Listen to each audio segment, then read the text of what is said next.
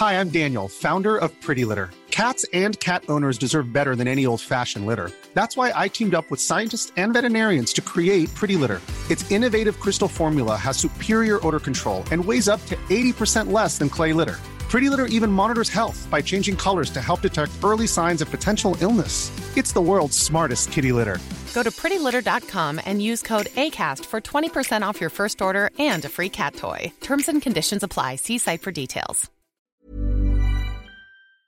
This is the Cork Today replay on C103.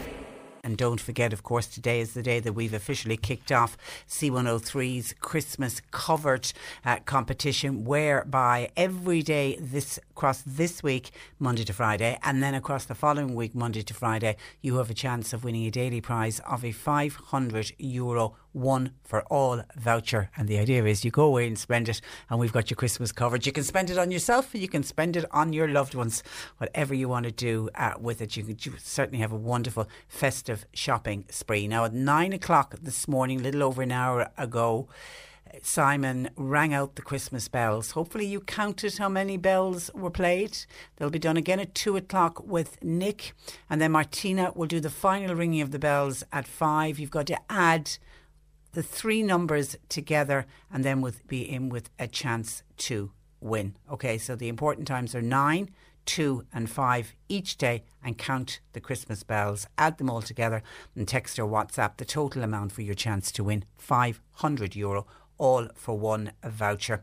C103's Christmas covered with Dennis and Mary Ryan with the new 2020 C5 Aircross. It's just arrived. They're open seven days and you can find out more at Ryan's dot ie. Good luck with that. And we're keeping very festive on the programme across this week because the Everyman Theatre, last week we had the wonderful Jack join us in studio from Jack and the Beanstalk, along with Molly Ward, one of the dancers, and they came in full costume, and it was great fun, and we felt very Christmassy and very uh, festive. Well, right across this week, we are giving you the chance to win a family pass every day this week to go to a very special performance of the pantomime on Wednesday, December the 18th, because the reason it's so special is that before the panto itself, we've got a VIP reception with face painters, musicians, there'll be selection boxes uh, for the kiddies, uh, and that kicks off at six o'clock at the Everyman, and then you go in and enjoy the pantomime. So we have a daily family pass to give away every day this week. Stay tuned. I will give you the clue. Uh, you, what you're doing is you're guessing who climbs to the top of the beanstalk this Christmas, you've got to work out. It's another panto character that the panto characters are talking about. Okay, it'll be all self explanatory when we play it a little bit uh, later on, and then you need to be called a 10. All right, that's your chance to win with the Everyman. Uh, you can check out everything to do with the pantomime by going to everymancork.com.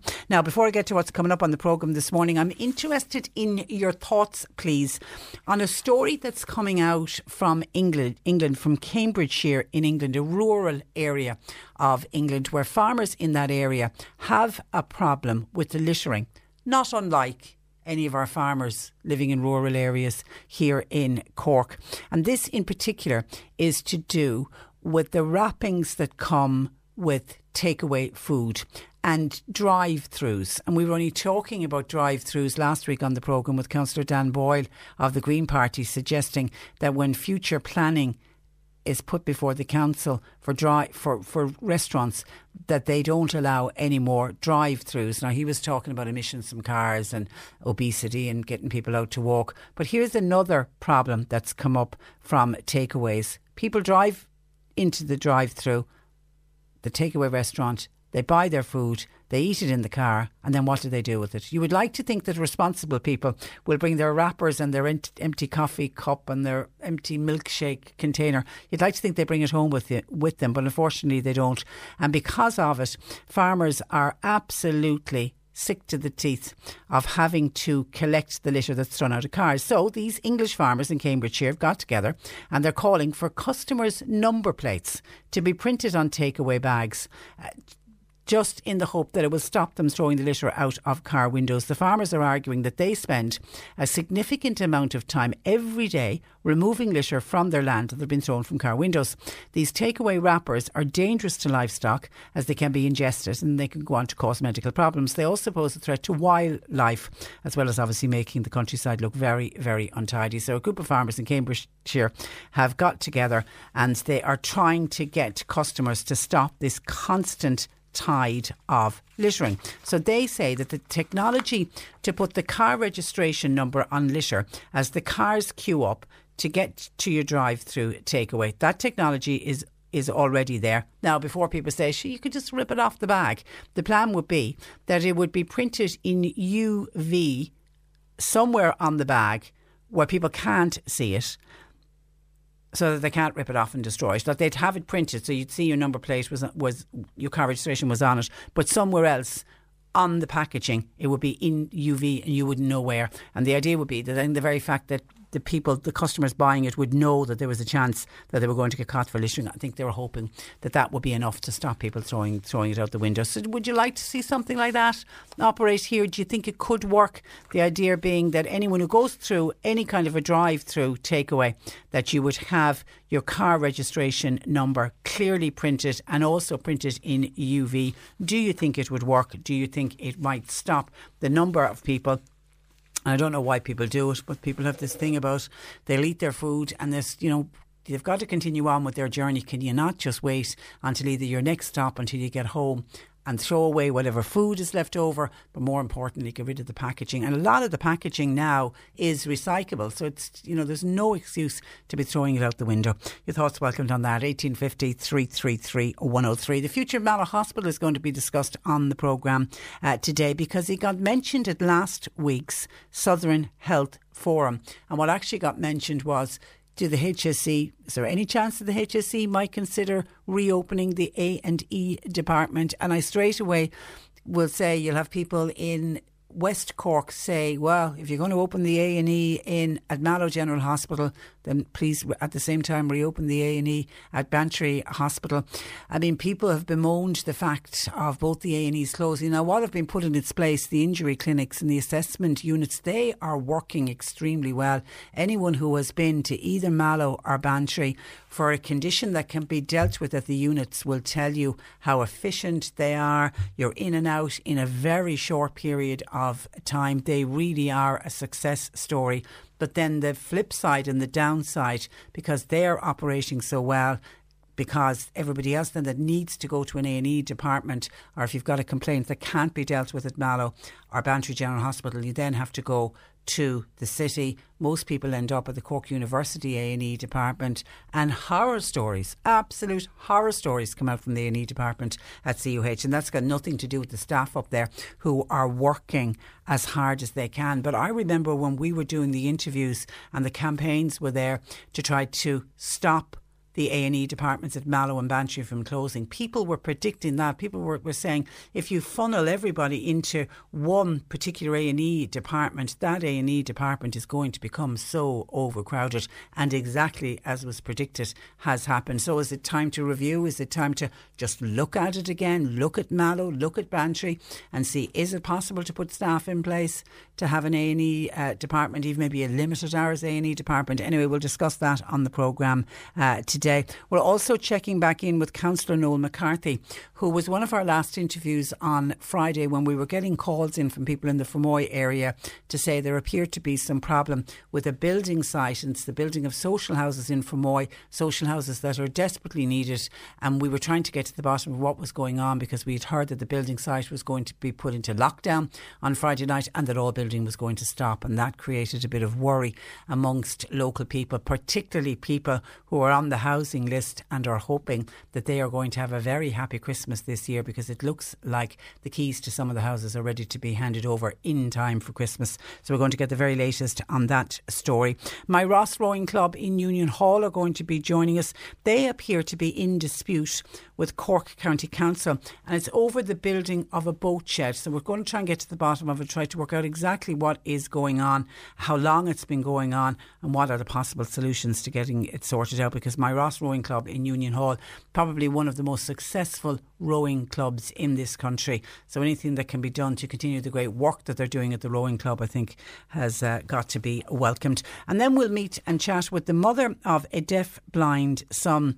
This is a family from Ballynoe near uh, Conna, and she talks about the challenges facing her son. Now, her son is currently, I think he's a third year student in UCC, so he's come through primary school and secondary school. He's now gone into uh, college, and he will eventually be finished in college, and then will be hopefully trying to head uh, head into the big bad world of work. How difficult is that for a young man who's got a dual disability in that he is both deaf and blind? Bearing in mind that deaf blind is not recognised as a unique disability. It's a campaign that's been going on for many years now to try to get it recognised as a very unique uh, disability because dealing with somebody who's visually impaired uh, and then dealing with somebody who has a hearing loss. They're two very distinct disabilities. And, you know, people who are if I can say, just blind can look, can get looked after because there are services there. The same for people who are hearing impaired and deaf. There are services there for them. But you put the two together, it is it's not classed as a unique disability. It's not recognised as a unique disability, even though it is a unique disability,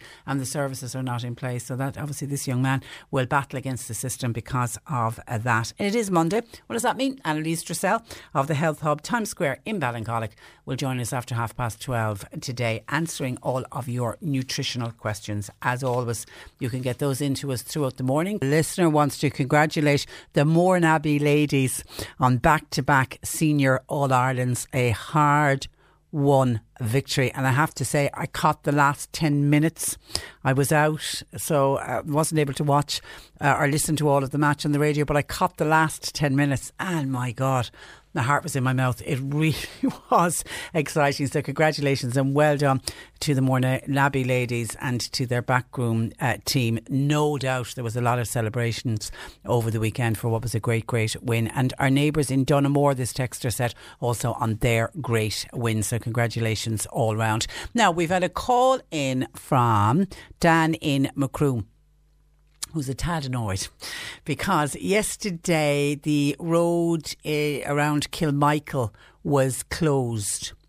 Uh, because the there was a commemoration, an annual commemoration that goes on there every year. And Dan yesterday wants to know is that road officially closed in that the organisers the commemoration do they apply for official road closure. Because Dan now whether Dan wasn't aware that the commemorations were going on yesterday or not I'm assuming he wasn't because he ended up driving on the roads and then ended up coming to a standstill for nearly an hour because the commemoration was going on so all the traffic was being held back. But his argument was there was no signs to say the road was closed and then there was no diversions put in place. He said we couldn't go forward or go back. It was just a tailback of cars who obviously weren't aware the commemorations were going on and got caught while the road was closed off to facilitate the commemoration. Now, he said in the end, somebody, I don't know if it was Dan himself or somebody in the queue of traffic, decided to ring the Gardaí. And somebody from An Garda Síochána came out and they did manage to bring the cars through the roads. They managed to get them out of there but uh, anyway, Dan says his day was really kind of ruined because he was held up for an hour. But he's he, what he is trying to find out, if anybody knows, is it an official road closure? And therefore, if it is an official road closure, why were diversions not put in place? And if it wasn't an official road closure, are they allowed, the organisers of the Kilmurry, Kilmichael commemoration, are they allowed to just close the road like that? You know, you're allowed to just say, going to have this little bit of a commemoration. It's going to go on for about an hour. We'll just stop all the traffic on either side. I, I don't know if you're just allowed to do that. I, I, I really don't. Anyway, but is it one of these historical things because it's been going on for so long that people in the area, and that's all well and good if you live in the area, you know that that commemoration is going to be on on a particular Sunday, so you're aware of it and you just avoid it unless you're going to the commemoration. If anybody, anybody involved in the organising of that commemoration can fill us in, please, and let us know. Do you go for official road closure? And if so, why wasn't there diversions put in place? Because Dan in Macroom, not a happy camper today, and the fact that he was held up for over an hour yesterday, and it wasn't just him. 1850 333 103. John Paul taking your calls. You can text or WhatsApp 0862 103 103. Ag fáile amach cuid nithe is fearlíonn. Seo é trúr C103 ar Kirkig. Kirkig. Tá anthóric lín áúla agus trosóirí ar hiúlóid na fáile i maiile chotíín. Is is ráid bailile bhile chotíín a chuirtar túús leis an siúlóid, a leanan go bailile andrín ar bhór na fáile. Le mónéir ar heh bháin agus an áige ar an déhile. Bris is cuaig bhíle ar chonar inacin na fáile atá i gceist. Le rácanna úntacha is tá dul háartróig bhile trasna. Siúlóid na fáile i maiile chotíín, Slí úntaach chun de scíligan i ggurcaig hir. Nukta Quid Denaniha is Fari Gorkic C103. A Cork band once asked, Where's me jumper? Now C103 is asking it too. Where's me Cork Simon Christmas jumper? Every year, thousands of people here in Cork get together to help fight homelessness by wearing a Christmas jumper to work, school, or anywhere. Don't make a song and dance about it. Simply get your fundraising pack now at corksimon.ie. The Cork Simon Christmas Jumper Day. It's time to wear your jumper with C103. This is the Cork Today replay on C103. Listen to C103 on your phone. Download the C103 app today. Go to the Google Play Store for Android or iTunes for iPhone and search C103 Cork. Download it today and listen straight away to C103. Cork today on C103. Call Patricia with your comment. 1850 333 103. Now, at last Thursday's meeting of the Regional Health Forum held at County Hall, Mallow based Councillor Pat Hayes asked that the HSE provide a meeting room for the families and carers of people living with dementia. Councillor Pat Hayes joins me to explain more. Good morning to you, Pat. Hi, good morning. Hi, uh, you're, you're welcome. Why do you feel such a facility is important and is so needed? Well, I suppose the reason I asked the question uh, was that a number of my constituents, you know, had asked me why was there not any A and E in Mallow. So I raised it as, as, as you've mentioned at our forum meeting. Um, Cork University Hospital, the emergency department is, is, as we know, the busiest in the country. You know, and they see over 65,000 patients there um, a year. So there's a very dedicated and hardworking group of doctors there with nurses and you know healthcare staff who provide a great service, you know, 24 7. However, you know, I felt Mallow and North Cork, you know, we have a large catchment area. I think there's over 50,000 people in the catchment. And we are the crossroads of Munster. We're very central. And the Cork Limerick Road, as we know, is a very busy route. Um, still waiting on our motorway. There's a constant, you know, number of serious uh, vehicle accidents on this road. Uh, also, um, you know, there's there's a lot of with Cork Racecourse Mallow, which is, you know, it's a, it's a high risk sport, the national hunt racing. You also have many rugby, GAA soccer, um, uh, sports games at weekends. So, if if you're unfortunate enough, Patricia, to be in a car accident, or if you suffer maybe a cardiac problem, and you know, it could happen. It, it could happen in Charleville or Buttevant or Mallow or any of the surrounding, you, you know, towns and and, and villages around Mallow, you, you, might be actually just five minutes from Mallow or ten minutes, but um, you'll have to be taken to you know CUH, which is potentially you know 50, 50 minutes away, um, you know 40 to 50 minutes. Now, and I believe um, last Tuesday and Wednesday, you know there were 42 or 41 patients on trolleys in, in the A&E at, at Cork University Hospital respectfully, you know, which which was the third worst in the country. Now, this this is not a reflection on, on the hard-working staff that are there, but it is sheer numbers that impact on this. And um, you know, I feel we have an amazing hospital here in Mallow, and and I believe you know there should be scope to have some form of an emergency uh, department here. And and I just might add, Mallow General Hospital, you know, provides an excellent service, and I must compliment the doctors and nurses there and the staff the excellent service they provide. Yeah, and we have the urgent care centre and we have the local injury unit, and it's the same in West Cork at Bantry uh, General yes. Hospital. They're both working really well. You'd have they to are. agree with that. And anyone who's been has had to go there has all the, the glowing Absolutely. recommendations for them. Absolutely, and, and I would have the same sentiments. Um, absolutely working really well. Uh, fantastic facility. Unfortunately, in our local injury, you know, in our urgent care centres, it, they don't treat, we'll say, if you've had a road traffic accident. No, they, they wouldn't treat, they wouldn't treat, you know, head, head, head injury, um, you know, chest pain, you know, if you had neck or back pain. So if you present, we'll say, with a fracture, just say if you, you think you have a broken arm or broken finger, well then, if you have a pain in your head, well then they won't treat you. They can't treat you. Yeah, yeah. Can't so you you a- so you asked the question: Has the HSE any plans to reopen the accident and emergency department at Mallow General Hospital? What answer did you get? They they have no immediate plans, or there's no plans to reopen the accident emergency. Um, they do have plans to increase the number of surgeries that will take place in Mallow uh, in 2020. They said it, it, they are going to increase the surgeries taking place there. Um, they feel that CUH is the best place to treat uh, accident and emergency. You know, they have very specialised uh, staff uh, based in, in CUH uh, which can deal with, with these, um, you know, with these serious injuries. Um, however, you know, if, if I suppose, look, the, the, the, the urgent care centre was built at a cost of 4.5 million, and um, while you know, while having an urgent care centre in Mallow, you know, it secures the future of the hospital, and it's a very modern hospital, and, and it does play a kind of a central role in the delivery of healthcare for the region.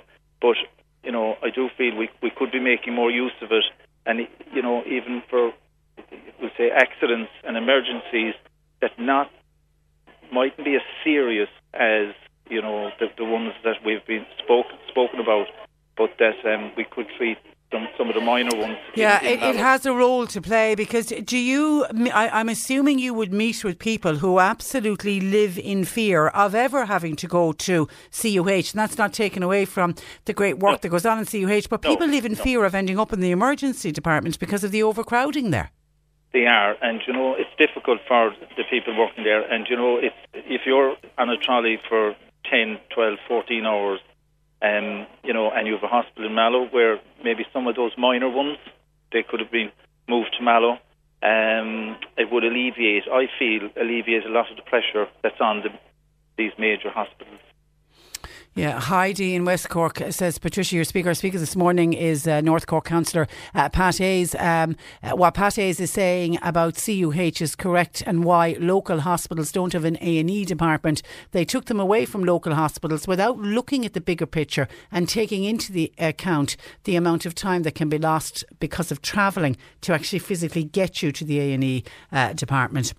Okay, and then uh, Pat, just um, the the other issue that you raised about the opening of the meeting room for families and carers of people living with dementia. You got some good news on that. I did, and you know they they, they, they there's a very positive response there, and they will um, facilitate you know a meeting room in, in I think it's Mallow Primary Healthcare.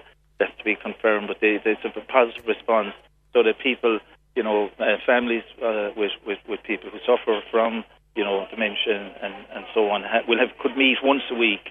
You know, have a place where they could just sit down and chat amongst themselves for an hour they did try various places, you know, and they were they were unsuccessful in securing a room. So I, I, it's a very positive response there from. from Well done, well done. And I think important for people to meet with others who are in the same boat as them, or maybe further down the road, they can offer advice to each other. It's it's it's badly needed. It is badly needed because not always. A lot of people feel, or if you if you're dealing with kind of public bodies, a lot of if, if they say, look, it's up on their website or it's up, and but you know, a lot of people still don't um, feel comfortable accessing information off of websites and so on.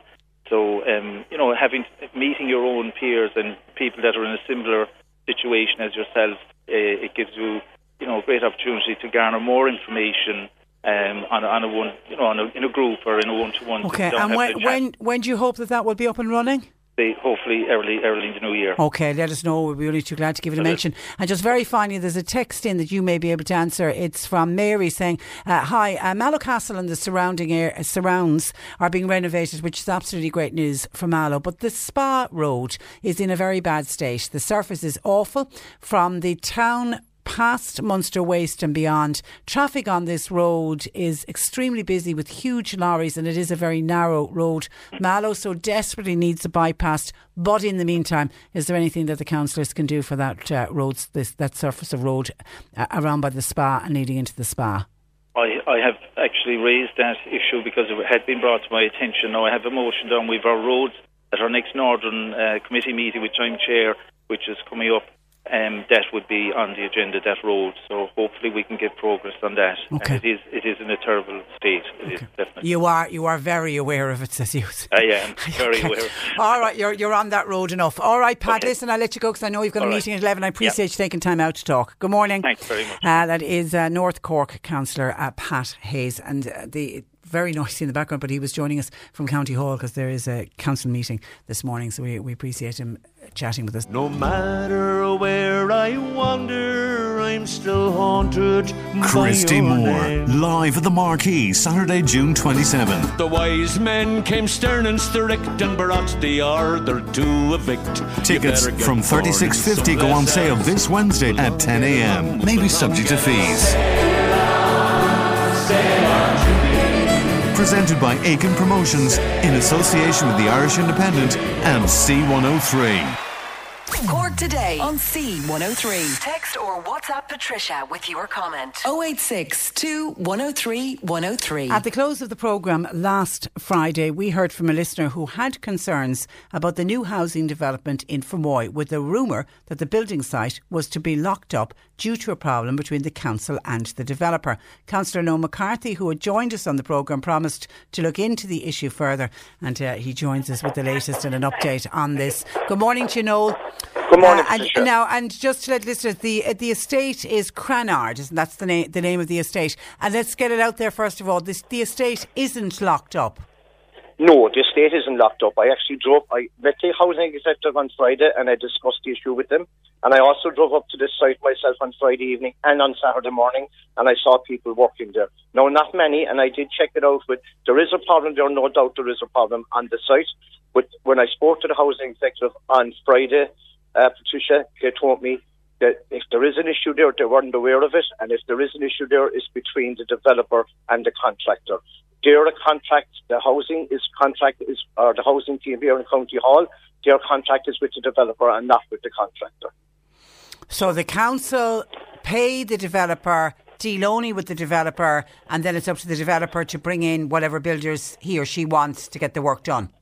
Exactly, exactly. Okay, so, no, we have are, some we have some problem between. Is it to do with money? Do you know? Well, without speculating and not knowing, but uh, obviously there's some problem there. Maybe there's maybe a hold up of finance or something like that. But hopefully it will be solved. No, I did, as I did say, I did speak to the housing executive on it. They were making contact on Friday and today on Monday. I'm in County Hall again today, and I will be checking it here again today. But they were making contact with the developer to find out what the issues are because they have concerns as well. Because we, we had calls in from some the wives of some of the workers to say that they were being left on, let go, laid off on Friday. Y- y- Yes, I did find out that myself over the weekend as well. That there was some people laid off, and that's very, very upsetting. I can imagine for the for the people, that the, the wives of the people, that, of the people that were working there and their families just before Christmas. And there is a concern there, no doubt about that. But I did check it on Saturday morning again. There was, no, not many, as I say. I, I counted five or six workers on site. So that I thought that was a good sign. Hopefully, this is only a small problem that can be rectified. And hopefully, all these contractors will be back to full work again. Very Because we, when we were talking to you on Friday, I mean, you have great hopes of houses, the keys to houses being handed out before Christmas. Yes, and I and I did check into that with the executive again. There is four four of the seventeen completely finished, and they will be handed over, and the other thirteen are to follow very shortly. Now we were told to be done before Christmas, but obviously it might be a delay in that now. But I'm very confident that seven, them seventeen houses will be finished very very shortly for, for people to get the keys and move in there. And the other contracts, hopefully, when if this problem is solved, will get back on track because we were told last Monday, Patricia, that this full completion of the 62 houses would be finished maybe by the uh, April, May next year, 2020. Yeah, but if So- there's if there's people have been laid off and there isn't full workers on the site, that's not going to happen. concern. I mean, it's already No, concerned that 17 houses is now instead of 17 families moving in for Christmas, we now only have four. That's hugely That's disappointing, Noel. That's very, very disappointing. And, and again, we have a municipal meeting tomorrow where I know some of my colleagues are, are on this issue as well because they were contacted on Friday as well. So I know we have a municipal meeting tomorrow in Mitchellstown. And I know I will be raising it with the municipal authority here that we write to the executive now and get an update on the situation and be kept informed going forward now. Because hopefully this is only a small issue and can be rectified straight away. If it is a finance issue and there is even four houses ready to be handed over, hopefully that will be money that the council will pay the developer and then everything else will go forward from there. I'm hoping that is the case. Trish. Okay, and uh, okay, and there's four, and there's 17 that, as you say, we are very. The other 13 very very close to being Yes. finished. And Yes. then how many in the next Well, tranche? then, we have 15 in total. I think there's 35 then would be the... 35. Yeah. 35, okay. Because you would have, uh, you, how many would you have in a housing list in Fermoy? Oh my God! Between the housing list and my surrounding, our, our whole area is supposed to be 400 at least on the list. This is a huge development because, as I say, on the other side of town and the south side of town, we have 46. So you can imagine the good news for people that all these uh, 98 houses will be finished before next summer. This any delay would be a huge concern to people on the housing list. There's a huge Yeah, and you know, in fairness, the government, I, I, they get knocked enough that they're not dealing with the housing crisis. So when there's developments like this, and they're, you know, they're fine-sized developments. That's not just one or two odd houses, like 35 and 47 odd houses. Like they're they're chunky developments. Uh, they, but we don't want anything that's going to stop those houses No, being we- built. You're dead right, Patricia. We need to make sure, I know my colleagues and myself and all public reps out in, uh, in our area will be making sure that this development will, will not lose any time here because were so excited. I've been on the list for a long period of time. I spoke to one lady this morning. Her rent was raised up to a thousand a month. They just, with one wage come in. And I could see by her voice, and it was upsetting to listen to her, how much she's worried. And this development, she's on the housing list about five or six years. She's hopeful of getting one of these houses. So any delay to people like this is a huge upset, even listening to this this morning. I can imagine how they feel. Okay, well, keep us in, keep us informed. Uh, no, because would you have families living in emergency accommodation in Fermoy? I have. I have. You do, yeah. Some people, not many, but there is, and some people even face the, the threat of eviction. It's so upsetting for them, and it's it's my biggest problem as a councillor is listening to people with, with the housing issue is a huge, huge problem. Not just for me, but for all public in all areas, Patricia, in all areas. Yeah. Okay, all right. We'll let you get because you're going to that meeting as well. Um, the, the, okay, so we'll let you go to it. Noel, I appreciate you taking time. Thank you for that. and uh, bye bye. Thank. Thanks uh, for joining us. That is Councillor Noel uh, McCarthy. So there is, there does appear to be some kind of an issue that hopefully will get sorted out. I mean, ASAP, I will be talking about that getting sorted out this week and those builders that were laid off on Friday, get them back on the site, get those houses finished. Because there was a sense of excitement that 17 families, and I know people say, oh, it's a drop in the ocean, but like, look, let's celebrate the, if there was 17 families, what a fantastic Christmas present they would get. That 17 has now gone down to four doesn't look like the other 13 and they're very close to being finished so if those builders that they signed off and let go on Friday if they had been kept on they could have finished off the 13 houses and we would have had 17 families in the Fermoy area heading into their forever homes for Christmas but that that's not going to happen. And then the knock the fear is the knock on the other houses it's 35 in total in that development are they all going to be uh, delayed now? And we can't have any more of these delays. We need the houses we need them built as quickly as possible. We need them up to the highest possible standard. I don't want any shoddy workmanship going on here that afterwards then we have to pick up the pieces on. But the families that are living either in emergency accommodation or I'm also acutely aware of families who are paying huge sums in rent. The rent is gone so astronomically high for families. They are really struggling just to pay the rent, just to keep the roof uh, over their heads. And for those families, besides getting a home that will be their home forever. There's also the other side of it that they're suddenly not paying huge sums of money in rent. So suddenly they have a lot more money coming into their house to, to buy not even the luxuries, to buy the essentials. So th- this is a this is such a win-win for the families that get the keys to these houses. So please God, and hopefully whatever is going on between the developer and the contractor, that it's only a minor thing and they get sorted quickly, get the workers back on the site, get those houses built and get those families into those uh, houses quickly. Tim reacting to Don from Macroom, who got caught up yesterday in traffic delays because the Kilmichael ambush was on. There was cars going nowhere because while the commemoration ceremony was going on, and Don was wondering, uh, who's closing the road? Is an official road closure? And if so, surely that there should be some kind of traffic diversions and signs in place. He said there was absolutely no signs, and he became upon it and got caught up in the traffic delays, not realising the road had been closed. Tim says, I would agree with Don. There should be advance notice of road uh, closures, and there should also be diversions in place if possible. The Kilmichael ambush was a significant event in the War of Independence, says our Tim. The commemoration takes place on the last Sunday of November, generally speaking. I think it's always the last Sunday in November. I should uh, think you're right on that. It's not generally, it is always the last Sunday. Anyway, next year is going to be the 90th anniversary of that ambush. So you would imagine uh, that it is going to be even a bigger commemoration. But Tim thinks the Crossbarry was a more heroic event, says uh, Tim. And somebody else says that surely for a road closure, there has to be signs put up and there has to be diversions. And is wondering if there is, there obviously, says another texter, there mustn't be official road closure. They're just deciding to do it themselves. And it could be one of those things because it's been going on for nearly 90 years. They just do it every year and that it isn't official road closures. I'm not saying that, they're, that that's the way it should be, but uh, people are of the feeling that that's what is actually going on. 1850 333 103. We're going to take a break. We've news at 11 on the way. There are now even more ways to listen to C103. Tune in on your radio, go online, or grab our mobile app. And now you can ask your smart speaker to play C103. Play C103. Okay. So you can just follow me. Try it now. Try it now. Follow, follow, follow. C103. You're listening to Cork Today on replay. Phone and text lines are currently closed.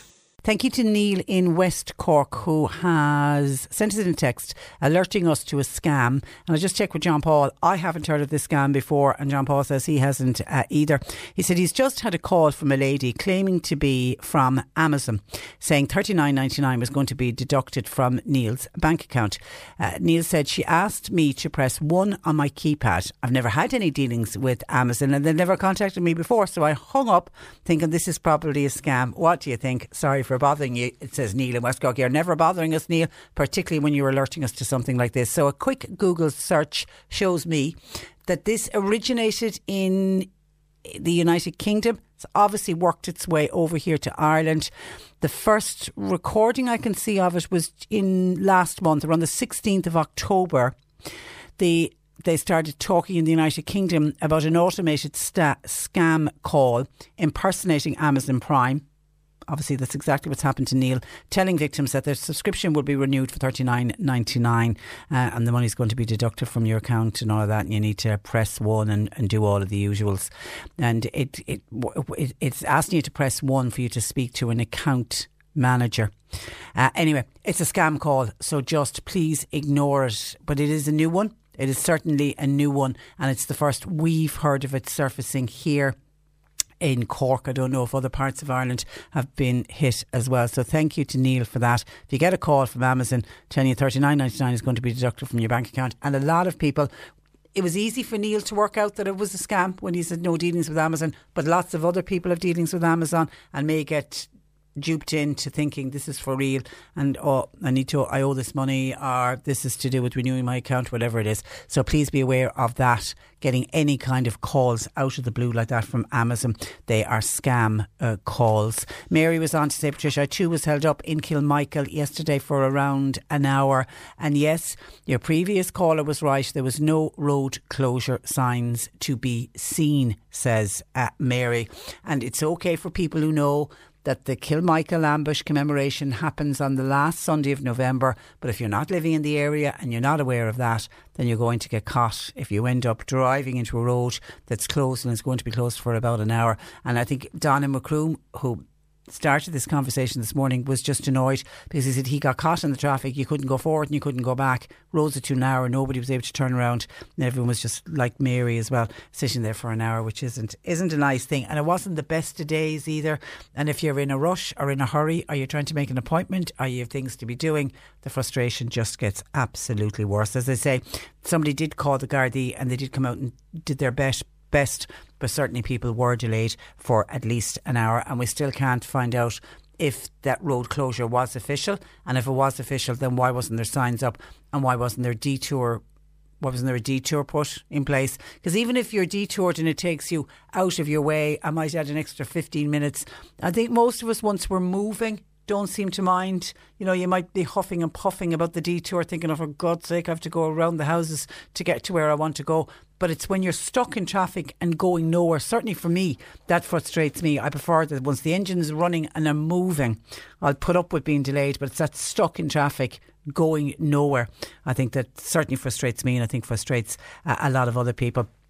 Thank you for your text, uh, Mary, to 0862 103 103. Can I just give a mention because this kind of ties in with when I was talking in the last hour with Councillor Noel McCarthy from Fermoy, who was talking about the delays in handing, getting those social houses finished and getting them out to people who are on the council housing list, are people who are living in emergency accommodation. And I mentioned, you know, for people who are living in private renting a private house.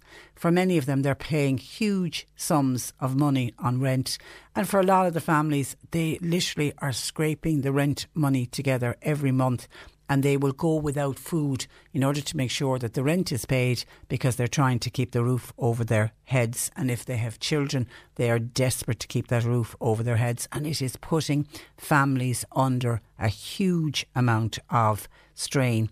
And today in the Echo, there is a really heartfelt piece written by Sarah Hogan, who was chatting with a couple who go into penny dinners and they bring home dinners from the soup kitchen and they bring them home pretending to their children that they've cooked them at home because they're embarrassed about the stigma of poverty.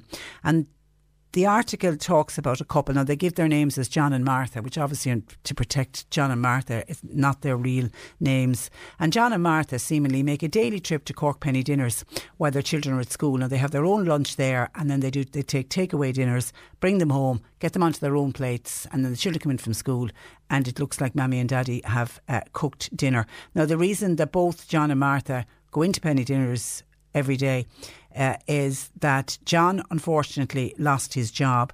And then Martha had to give up her job because she suffers from severe epilepsy. And they are now in that dreadful situation where they are trying to keep the roof over their head. So, and I quote Martha says, the important thing is that we have our own home. We're trying to count our blessings as much as possible, but they are doing everything to pay the rent. So they're putting everything they have into paying uh, the rent. And what I thought was lovely about this particular article was Martha was explaining to Sarah, the journalist, that there was a time when herself and John would have been donating to ch- homeless charities and would have been donating to somebody like Cork Penny Dinners, and now they find themselves in the situation that they have to use the service. She said it is a gut wrenching feeling.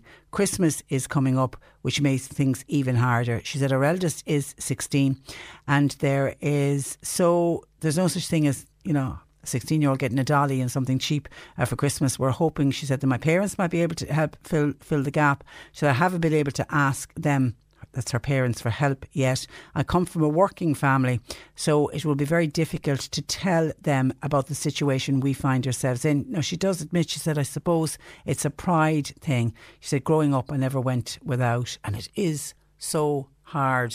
And I know, you know, people will say, oh, pride comes before, before a fall. But when you're in that situation, you don't want to admit to people just how hard it is. And, you know, they're trying to hide things from the children. And that's why, you know, pretending that these dinners, they've cooked them at home, that they haven't got them from a charity, they're hiding all that from them. Even when they're in, if they're in town with the children, somebody will sneak off maybe to go down to penny dinners to get what they need. But they're just, they don't want the children to know how poor they are because, you know, she says there is a stigma attached to poverty. So they're trying to keep that from their own children, but they also look like they're keeping it from their own family. And, you know, I'm sure if her parents knew, or don't know if she's got other brothers and sisters who maybe are in a slightly financial, better financial situation, they'd only be too willing. Anyone would be only too willing to help out, particularly when, when it's our own. But it's that sense of pride of actually admitting that you've got a problem, you know, through no fault of their own, can I say? Because I know often coming up to, usually this time coming up to Christmas, we would hear from people who would contact us here to see if we could be of any help or if we would know anywhere that they would go for help. And it would be people like John and Martha in a situation like that. It's not that they're drinking all the money or smoking all the money or gambling all the money away. They literally are. She says they both live on social welfare, but she said the bulk of the social welfare goes towards paying the rent, and at the end of the week, they've very little left. Obviously, they've got to pay the electricity. Know what kind of heating they have in the house, and the only thing that they can save on is food. So when all the bills are paid, there's no money left for food. The children still have to be fed. So thank God, thank God for Caitriona Twomey and uh, penny dinners. But families like that, you know, and we would hear stories like that, as I say, particularly up to Christmas. Not as dire, I think, as John and Martha's story, but we would often say to them, Have you contacted your local societies, St Vincent de Paul, who do amazing work, particularly at this time of year? And people will say, Oh, sure, St Vincent de Paul are for much poorer people than, than we. I don't know how many times I've heard that. You know, we're, we, we wouldn't be Vincent de Paul clients. It's for very poor people. So Vincent de Paul is there for anybody that needs the help. And I know there is a sense of pride, and it is very difficult when you have never been without. You've never gone without yourself. You've never gone without when you were a child growing up. You're in a situation where you used to donate to charities very hard then to suddenly knock on that charity's door and say, "I now need uh, a bit of a bit of help." And I don't know what the solution is. I don't know how you get people to swallow that pride and say, you know, don't worry about it. This is not your fault. This is not of your making. But please reach out because help is available. It really is. It's gut wrenching. It's gut wrenching, and my heart goes out to that couple. Uh, as I say, it's just a piece that I saw, happened to see in the Echo today. And then having spoken to Noel McCarthy, and he's talking to families who are desperately waiting on those social housing to be finished and to be hopefully allocated, given the keys to one of the houses, so they get out of that situation. They're not paying the huge high rents. Then they can move into a house, they can pay the bills, they can afford to pay the bills, and they will have money left at the end of the week to buy food and to be able to feed their children and maybe put a bit away, have a bit of savings, and be able to buy treats for their children at Christmas uh, as well. There are families, honest to God, the anxiety that some families are going through. Actually, Martha in that piece said that she uh, you know, she talks about how soul destroying the whole thing is and that the anxiety, she said, is horrible. And I quote, every morning you wake with this sick feeling in your stomach just that and that trying to live with that anxiety just not not good. And bless her heart she's suffering from severe epilepsy as well. She doesn't have full health. That's a tough tough journey. Uh, 1850 333 103 John Paul takes your calls. Let's go to something lighter and offer words of congratulations here. Text in to say hi Patricia was wondering if you give a shout out please to Mallow's Derek But- Butler and he's Drina navigator Dennis Donovan. They won the Midland Navigation Trial. That was held on Saturday night in Drumshanbo in County Leitrim. Congratulations and well done. So that's Derek Butler from Mallow and Drina's Dennis Donovan. Congratulations, guys, on your win. And another text say, Good morning, Patricia. Hope you had a lovely weekend. I did. The turning on of the lights in Bandon Town was cancelled yesterday, and that was due to the weather conditions. And thank God for that because it was a terrible day. But, Patricia, I hope the business people of, Mallow, of Bandon will take full advantage of next Sunday when the lights are being turned on and that all the shops and all of the restaurants will be open next Sunday if they want to keep shoppers in town. The flow of traffic from Cork coming towards Bandon yesterday evening was phenomenal. I'm sure some of those people would have stayed in Bandon if the shops were open. Thanking you, Patricia. And we're always encouraging and asking people to shop local and to do, you know, if you can't do all, just even if a percentage of your money you give it to the local shops but the listener is right. In order to spend it in the local shops the local shops have to be opened. And I don't know I, I was certainly I was in Clonmel. I was uh, visiting family in Clonmel uh, yesterday, and yes, Sunday afternoon it seemed to be certainly on the main street. All of the smaller shops that don't usually open on Sundays, they certainly were open yesterday. I would have thought that yesterday would have been the first of the Sunday shops. I mean, a lot of those smaller shops they can't afford to open every Sunday, and if there isn't footfall to pay staff to open, you know, I can see the reason why the smaller shops close, but certainly in the run up to Christmas, there is a buzz around places when all of the shops are open. So hopefully, for the next however many, is there three, four Sundays left between now and Christmas? I'm assuming all of those smaller shops will be open. And please do your bit when you are shopping locally, particularly to go into some of the smaller independent shops your money goes a lot further in the local community shopping in those kind of stores. 1850 333 103. Lines open. C103 Jobs. With Hewitt College, now enrolling for Christmas junior and leaving certificate revision courses. Your success is built on their experience. See hewittcollege.ie. Caregivers are required for Ovens, Ballincollig, Douglas, and Cork City areas, while a person is wanted for drafting and CAD drawings. That's for an engineering company in the North Cork area. A farm worker is required for an immediate start. That's on a modern dairy farm in Mallow. And a secretary wanted for a busy quarry in Cahir in County Tipperary. You'll find all the details and more job opportunities by going online now. Just go to c103.ie forward slash jobs for more. This is C103.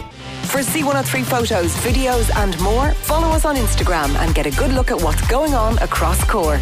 Search Instagram for at C103 Cork. Cork today on C103. Call Patricia with your comment. 1850 333 103. According to a story in this week's Southern Star newspaper, members of the hugely successful Myross Rowing Club in Union Hall are outraged that a parked Cork County Council truck prevented them from acce- accessing the water for training. Now, joining me with more from the rowing club is Mike O'Mahony, who is a club member, but he's also the former chairman of the Southwest Rowing Association. Good morning to you, Mike. Good morning, Patricia. Uh, you, you're welcome. Now, from what I can gather, this dispute is all to do with a planning application to build a boat shed by Myross Rowing Club. Can you tell us the background to it? Yeah, um, down here in Union Hall, the only access to the water is a slip on the at the end of the pier, and just above that, at the top of the slip between what's called the council compound and the water, we have a little strip of ground, and outside of that is what's called foreshore. Yeah. But we five nearly five years ago, we went for a planning application for a, just a boat shed, just for storing our boats, and we had our own ground and we needed the foreshore. We got a letter from the council that they'd give us the foreshore, no problem. And we applied for planning, got full planning permission. And when it went to getting the foreshore, we can't get it from them. Now we've been using the foreshore for access to other boats with 25 years. And all we want to do is build our shed. We bought two what are called offshore boats on the strength of having a shed that we could store them in. There, there's 25,000 worth out under the weather every day, 24 hours a day, because we have no place to store them. And they, they need to be in a shed. They need to be in a shed, like you. It's fiberglass. Yeah, The- yeah, the yeah. Oars alone, a pair of oars is 500 But, but, but I'm a bit. It's not good. It all seems confusing. You got the planning from Cork County Council, Yeah, full planning. and then has, uh, has somebody changed their mind? That's what it seems to be. We just can't. We can't even get to talk to anyone in the council about it. Like, uh, you know, it's it's outrageous. Uh, they gave us a letter that we could have the foreshore lease from them. They have a, they have a lease from the Department of the Marine. It's actually a sub lease we were looking for, and we just can't get in contact with anyone. They're stopping the whole that. And the building of the boat shed, it's not going to in any way interfere with the work of the council yard. Nothing at all. No, it's it's out of the way completely. Like it's it can't be seen from the road or a bit. It's under the road. Um, like there's no reason at all why you couldn't put a shed there. And then the council parked the truck. Now, it wasn't the weekend just gone by, it was the previous weekend. It's actually here again. This they parked it again last Friday here. A different lorry again. Why, uh, why, why do you think they're doing that? I think it's it's something to do. They're they're just trying to put us out completely or something. I don't know. Like it's But was there a rumour going around that somebody was going to go in and, and lay a concrete base for the shed? But sure, they're saying that, but sure, you couldn't go doing that. Like, didn't as if you could do that over a weekend. Like, Yeah, yeah, yeah. And there, uh, there and there was no talk of anybody in the club doing that. no, no, we wouldn't. No, that's like that's that's just outrageous propaganda from them. I think. And have they come back and said the usual, oh, it's on health and safety grounds, which is the usual Well, that's- excuse that's, that's, used? the usual thing. Yeah, that's and that's that's what they're saying. But like, the fishermen have all said that there's there's no issue with health and safety here. Um, members of our club and the fishermen met with the council and, and the health and safety authority and re- drew up a plan for the pier. And everybody was happy with it, which would facilitate our shed. And like, uh, we just don't know. Like we're we're banging our head against a brick wall, to be honest. And, and also, I think you made an important point when you said you've been accessing it for the last 25 years and there hasn't been a health and safety issue. That's right, yeah. It's actually like we've actually tidied it up because it was more like a dump. We used to be going in and out through for a long time. But no, it's it's like we tidied it up because of the two offshore boats. You know, we had to have a flat surface for them, so we tidied up our piece and it's it looks well now, like. And is the majority of your training done on the weekends? At this time of the year, it's the only time, like with the kids in school and stuff. Yeah, and, yeah. Uh, you know, it gets dark so early. It's basically a Sunday morning just to keep them going over the winter. So did you, were you not able to train this weekend again? The last two weekends, we had we had under sixteen girls who were planning on starting in this this offshore is a new type of rowing for us. Um, we've done very well in it. We had a crew that represented Ireland in Hong Kong a couple of weeks ago. I saw that. I saw that. Like you're a Um, very successful club, let's be honest. That's right, yeah. But like the the kids wanted to start training, and like with all the talk about mental health in, in kids and obesity, Absolutely. nothing better than being out on the water. And we are we're constantly going on about young people and trying to keep young people engaged in sport. And here's a wonderful facility that should be on your doorstep, and it's almost like you're getting blocked. That's where we're being prevented completely. Like, Stay there because Richie Brown is on the other line, who you know, because Richie is a club member. Uh, Richie, I believe you were with the club since 1982. Yeah, that's correct. Yeah. So you're you're a long while. Have you any understanding of why the council are doing what they're doing? No, like Mike said, um, they're just banging on about health and safety, but there's never been an issue with our club. We have our own insurance, and uh, we've been using this site, as Mike was saying, for 25 years. Um, you know, incident free. So I, I, I can understand it when they when they were willing to grant full plan, planning permission five years ago. Um, there was no talk of health and safety or no issue with it then, and now that's all they can bang on about. I, I don't know. It's, it's a difficult one to understand, to be honest. And by the way, we have, in case people are thinking this is a very one-sided interview, we have c- contacted uh, Cork County Council. We are awaiting a, a response, and if we get a response, uh, we certainly will bring it to you. And have you, Richie, have you tried sitting down? Uh, Let's get everybody around a table and let's find out what are the problems. Have you tried sitting down with Cork County Council? Myself and Ty Bergen, who was our treasurer, uh, sat down this time last year with uh, Mac Dara Hickey in Clonakilty, in the council office in Clonakilty. And uh, he promised us that he'd have a decision within two weeks. That's 12 months ago. And he has refused to meet us on several times. We've we've sent emails looking for meetings. There's, there's been no meeting forthcoming. Have you tried bringing Um, any of the elected representatives in on it? Any We had, every, councillors? all the local representatives have been contacted in the past, in the last 12 months, especially since we've been putting pressure on to build our shed. And uh, uh, they all seem willing to, to do their bit. And, like, they were able to get the truck shifted now last weekend on the Monday morning, but I mean, like, our, our, our training day was finished. Um, like, we two crews who had recently participated in the World Championships, um, ready to go on the water again last Sunday morning and couldn't go training. That's, Um, that's really like, disappointing. Ah, it's ridiculous. And, and two underage crews wanting to start and couldn't get out. I mean, there's a bit of hype around now with rowing at the moment. Again, I know that the Dunno's done fantastic work in the last few years and Skibbereen Rowing Club. But, I mean, this is our section of it, the offshore. And uh, we're, we're, we're good at what we do and we'd like to continue doing it. And you have the money and everything to build this shed? Yeah. All ready Yeah, to go? We raise money. We like, yeah, we wouldn't, you know, we, we, we raised money. Our our local community is very good, supportive, and uh, our club members are very good in, in gathering money around the place. And yeah, we have money ready to go. It's it's just and as Mike was in, I was explaining, the boats are have been purchased and they're out now in all weather conditions that they don't need that they shouldn't be. Yeah, our, our racing quad is worth fifteen thousand. One boat alone is worth fifteen thousand. That's without the oars.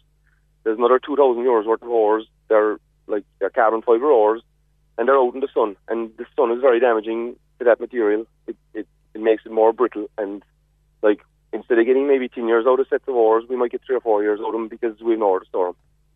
And again, that would all have been fundraised, local communities, the local Yeah. community backing you, supporting you. Yeah, yeah, one hundred percent.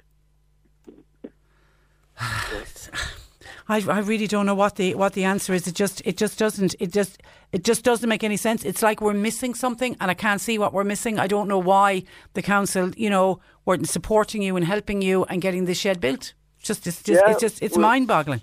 we're thinking along the exact same lines. I mean, like they keep saying health and safety, but they're giving no specific reason.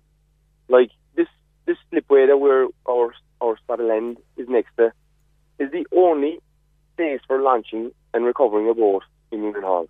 It's the only slip.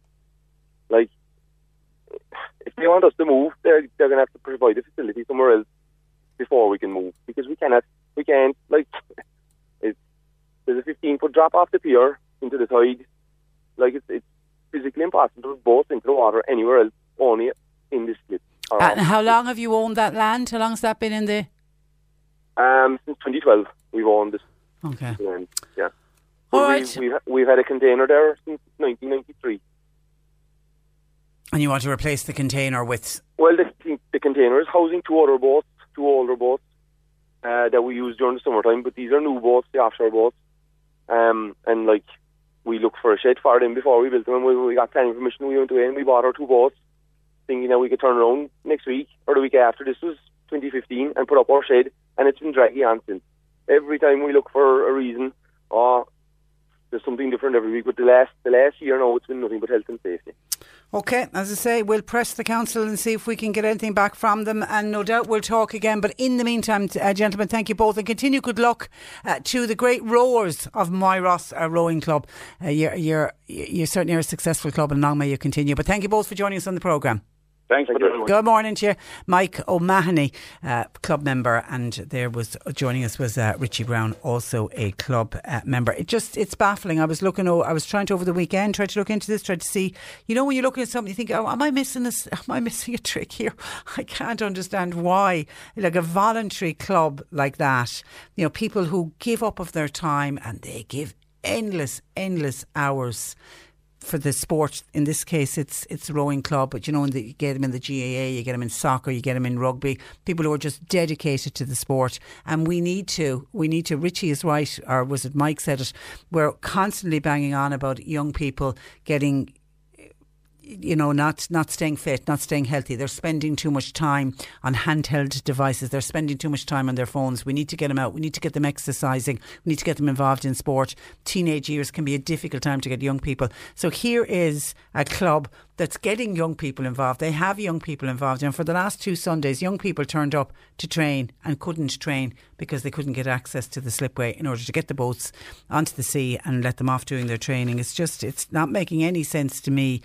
So that's why we await the council to come back and explain to us. But again, it's this health and safety. It rears its ugly head, doesn't it, at every single corner. Yet for 25 years, the same rowing club have been using the slipway and they haven't had any problems at all. Suddenly now, it's uh, health and safety. So we await a response from Cork County Council, but they need to sit down. Somebody from Cork County Council, they need to sit down. They need to sit down with the good people of Myross Rowing Club and sort it out for once and for all. If it is health and safety, what do the guys and gals of Myross Rowing Club need to do in order to get over the health and safety issues? Get this shed built, get the boats into the shed, and get everybody back training and get everybody back rowing and get everybody in Myross back doing what they do best, which is rowing and winning competitions. And can I just thank a number of people who have contacted us when I was talking about that couple who we, we've referred to them as John and Martha, but that's not their real names. Um, it was a piece that I'd read in, in the Echo uh, of a couple who are using the facilities of Cork Penny Dinners, and John lost his job. Martha's out of work. She can't work because she is suffering from severe epilepsy, and they've just finding themselves in dire situations, and they're using Cork Penny Dinners. And a lot of people were touched by the story, and we got so many offers of people trying to help them and was there anything we could do to get money to them or to get shopping vouchers to them, etc. Uh, so I can see a number of people. We're just directing people to Cork Penny dinners because obviously they'll be aware of who this who the family are and they'll be able to get whatever necessary help you want to give. Get on to Caitriona and the lads and lasses at Cork uh, Penny dinners. But thank you. I just want to acknowledge the kindness of so many of our listeners. You're an incredible bunch as always. Now the Anne Sullivan Centre for people who are deafblind are this year celebrating their 30th anniversary and while the centre is based in Dublin, they do hold advocacy support meetings around the country, including one here in Cork. Mary Ahern is from Ballynoe and she knows about the work of the Anne Sullivan Foundation because her son Donal is deafblind. And Mary joins me on the programme this morning. Good morning to you, Mary. Hi, Patricia. How are you? I'm very well, and, and you're very welcome to the programme. I suppose let's start at the beginning with uh, Donal. When did you discover that Donal was deafblind? I believe he had a sight loss first. Yeah, I suppose it was around the age of two that we realised that Donald was, um, we, we noticed that his eyeballs, that they were maybe moving a little bit or wobbling a little bit. It's, it's a condition now known as nystagmus. So with that, we went to um, an eye specialist um, and she sent us further, I suppose to make a long story short, Patricia, um, she sent us further to um, an eye specialist in Dublin who decided that yes, he was dealing with something a little bit more sinister here and that he would require um, further tests. So from that we went to Crumlin um, and the end result was that he was diagnosed with a condition called Alstrom syndrome and part of the symptoms of Alstrom syndrome are um, visual impairment and hearing impairment. And were you told that at the time? That it was a dual disability? when he was diagnosed with Alstrom, I suppose it took um, a number of years before he was actually diagnosed with Alstrom. Okay. We, along the way, we were attending eye specialists and that, and I know the test revealed that it was a possibility of Alstrom, but I think that was diagnosed uh, definitively um, around the age of 10 because at that stage he was slowly, his eyesight was slowly deteriorating and he was diagnosed then with a hearing impairment which hadn't been diagnosed up to then because he had perfect hearing but his hearing went down a little. So then it was we were it was considered that was a definite diagnosis then with other symptoms and what what age what age was he then about 10 at that stage. God, that's that's difficult. I mean, because he's at, at 10, he's already battling that he's losing his sight. Yes. I would say actually at around 10, Patricia, he probably had lost the majority of his sight at that stage. Um, and now he is blind at, at this stage. Um, it would have been difficult for Donal at that stage because, you know, he coped with the lack of eyesight. I think he just seemed to get on with it through all the different stages. But it's just when he went to um, a hearing and to, to be um, to be um, tested for his hearing, and then on to a specialist. And when they decided that he needed hearing aids, that was very difficult for Donald to accept at that stage. Because he was relying so much on the hearing as well. Was he was he in mainstream school at this stage? And Yes, yeah, yeah, he was. He was. He was in primary school, and coping very well. Really, he was coping. Um, he was getting great support. Um, I suppose he started with large print books, and when they didn't help, um, he used technology which magnified um, the letters and the sentences um, for him. Um, and then at around the age of 10, when he was diagnosed with the hearing impairment also, it was decided that he'd actually had to learn Braille. So the visiting teacher then came to the school and taught Donald Braille. So at around fifth class and sixth class, um, he learned Braille at that stage. Did, did, did he pick that up quickly? Picked Braille up really quickly. The Wow. visiting teacher was absolutely delighted with him. She couldn't get over how quickly he adapted.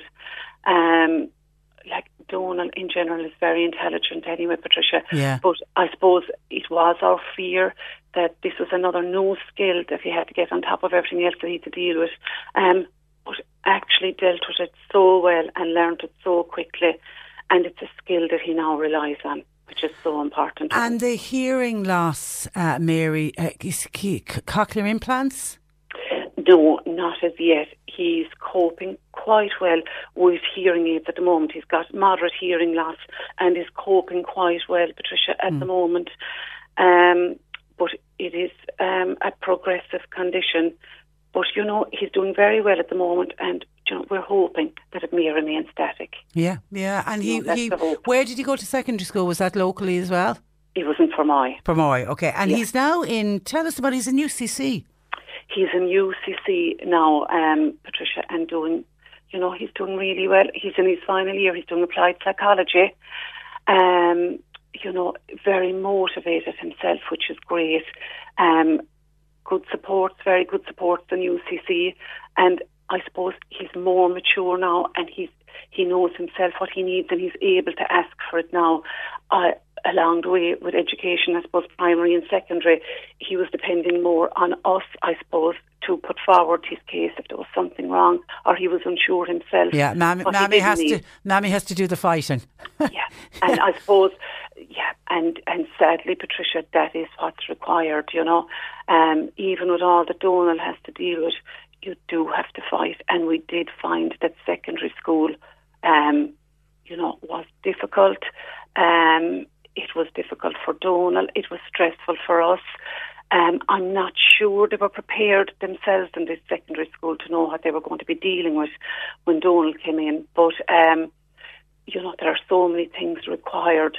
For example, we were dealing with um, a teacher, a visiting teacher for the hearing impaired and a visiting teacher for the visual impaired.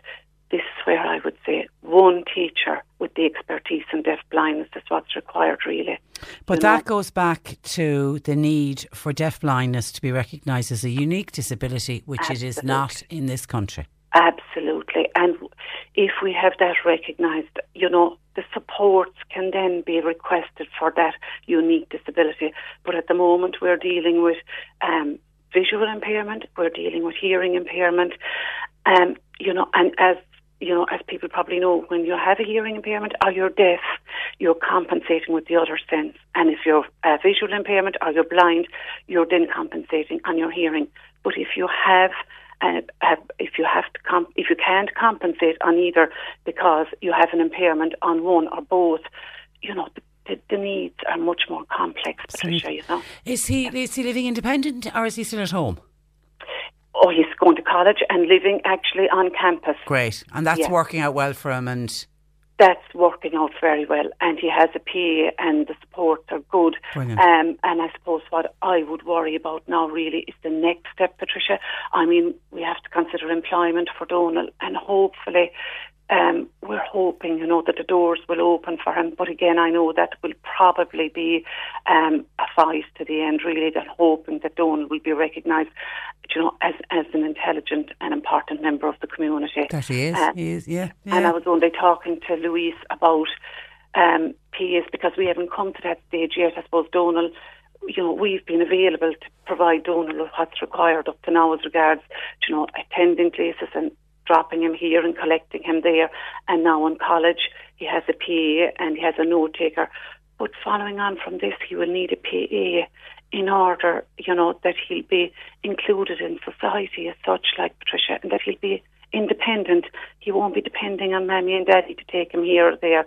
you know, and from what I gather, you know, they're completely underfunded as regards PAs at the moment. It depends on what HSE area you're in as to what hours you may get. Um, I think is it something like 0.3% of disabled people have access at the moment. It's so difficult to get them. You have to put through such a hard case. Um, and I think is it an average of 42 minutes per day is what's um, available at the moment. Now, I mean, that's not good enough for a person with Donald's needs anyway, you know, to live a full um, full, Well, if if, if it was if it was employment that he wanted, uh, Yes. which is the long term goal, forty two minutes a day is of no use to him. Absolutely. And somebody that takes them there. And if you only had to go to something simple like a meeting or to go for training for somebody that would take him there, um, you know, he needs somebody for all of that. And I think that became very apparent to me because I actually attended um, an Alstrom um, syndrome um, organisation over in the UK recently, and I met some individuals over there who are dealing with deaf blindness because of the same condition that Donal has. And they were attending the conference with their PAs, and one particular chap was telling me that um, he loves going to the gym and cycling, etc.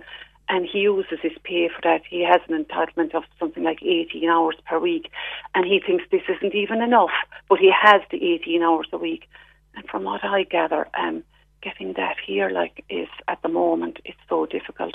But from what I gather from um, Louise, is that there has And been Lu- Louise is with the the Anne Sullivan Foundation. and Louise is with Yeah. you, yes, and she's for advocacy um, in Anne Sullivan Foundation. And Louise has been telling me that as recent as this week, there was a Dáil motion passed just this past week, you know, calling on the Dáil to legislate for the right taxes for PA. So hopefully that Please God, please God.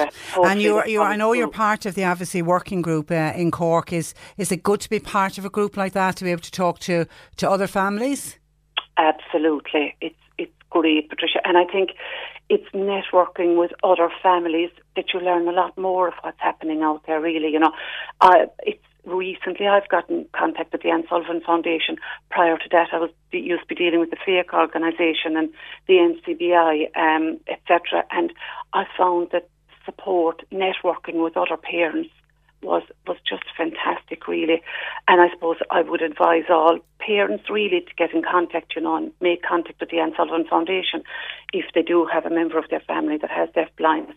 Because another thing I would say, like Patricia, dealing with services, there are so many ser- services to access, and you know, nobody, there is no person to steer the ship that tells you, well, now that you have this condition, this is who you should get on to. Yeah, this yeah. is what you're entitled to. You have to look And find it. Ask, find it, ask somebody else, and then, for example, in our case, um, you know, we're dealing with the NCBI, um, the Irish Guide Dogs, and even Louise was advising me that if you wanted to get PA support, you'd actually have to get onto the Irish Wheelchair Association. That's yeah, they, that's where they're allocated through. Yeah, know. you know. Okay, listen, Donal is blessed to have a mammy like you behind you. Long, long, long may you continue. um, and listen, pass on our best wishes to, uh, to Donal. You can be very I proud will, of, of proud of him, and uh, no doubt we'll talk again. But thank you for that, and thanks for joining us. Thanks very much. Good morning to you. Bye bye. Bye bye. Lovely Bye-bye lady. That's Mary Ahern from uh, Ballynoe uh, near Conna, just giving an insight into what life is like for her and her family, and in particular her son, who is studying in UCC uh, as a deaf-blind student. We wish him the best with his studies. Okay, we're going to take a break. We have news at 12 midday on the way. Don't forget, we have still to give away our family pass to get you to the Everyman to see Jack and the Beanstalk on Wednesday, December 18th. We'll do that in the next hour. Get weekly news, event updates, and community information from across Cork with our regional reports on c103.ie. From Bantry to Buttevant to Hallow to Dunmanway and every area in between, we've got it covered. To listen, go to c103.ie and click regional reports or download the C103 app and click podcasts. Regional reports, only on C103. Cork's more music breakfast. Wake up with Simon Murdoch. Weekday mornings on C103. Hi, Simon here. All this week, we've teamed up with Magical Blarney, Cork's favourite Santa experience in Blarney Woolen Mills, running from November 23rd till Christmas Eve. We're giving you the chance to win a family pass to go see Santa and enjoy a festive lunch at Magical Blarney. Stay listening weekday mornings from 6 for your chance to win with Magical Blarney on C103. You're listening to Cork Today on replay. Phone and text lines are currently closed. And I say once again, thank you to the numbers of people who've contacted us with regard to the family that I was talking about who are attending penny dinners. A couple who we're referring to as John and Martha, that's not their real names. They'd be making a daily trip to Cork penny dinners while their children are attending school. And they've been doing it since the children went back to school in September. They have their own lunch there and then they take away dinners with them, bring them home uh, in secret. They don't, because they don't want the children to know the struggle that the family are currently under and they also are trying to protect their children from the stigma of poverty. And John unfortunately lost his job, and Martha uh, had to give up work because she's suffering from severe epilepsy. So they find themselves in this situation where they're living in poverty and they're putting every spare penny that they have, they're getting social welfare, but all their money is going in the rent. They just want to keep the roof over their head. And a lot of people have been touched by their story. So much so that what we've decided to do, we've given Caitriona Twomey a buzz at Penny Dinners just to bring her onto the programme tomorrow. Just I'm interested in talking to Caitriona about how many more John and Marthas are coming into penny dinners. Is she seeing in penny dinners? And there's because it's this this is a kind of a hidden side to our homeless crisis. Then, even though this particular couple have a roof over their head, and it is the one thing going through this interview that I read in the Echo that Martha kept going on about was, you know, that we're we're so lucky, we've got a roof over our heads. Thank God we've got a roof over our heads. We have to keep the roof over our heads. We've got three young children. We have to pay the rent, but you know, we it's almost like she feels luckier than other people and that she's not in a homeless accommodation or she's not going from hotel room to hotel room. So even though she's living under this immense stress, immense stress and anxiety, it's just dreadful to be living like that. But she's thankful that they have a roof over their head. But I'm just wondering how many others like that, families like that, that Caitriona is actually dealing with. And I think the other thing in her story that really touched me was this um, sense of pride, this sense of not being able to even admit to her own family how tough times are. You know, it's very possible that this woman's because she said her parents, she's hoping her parents might help out at Christmas with the for the for the choice of the children. But it's very possible that her parents, you know, might have picked up the echo and read that story, or maybe she's got siblings and nobody realising that that particular story is about one of your own family members.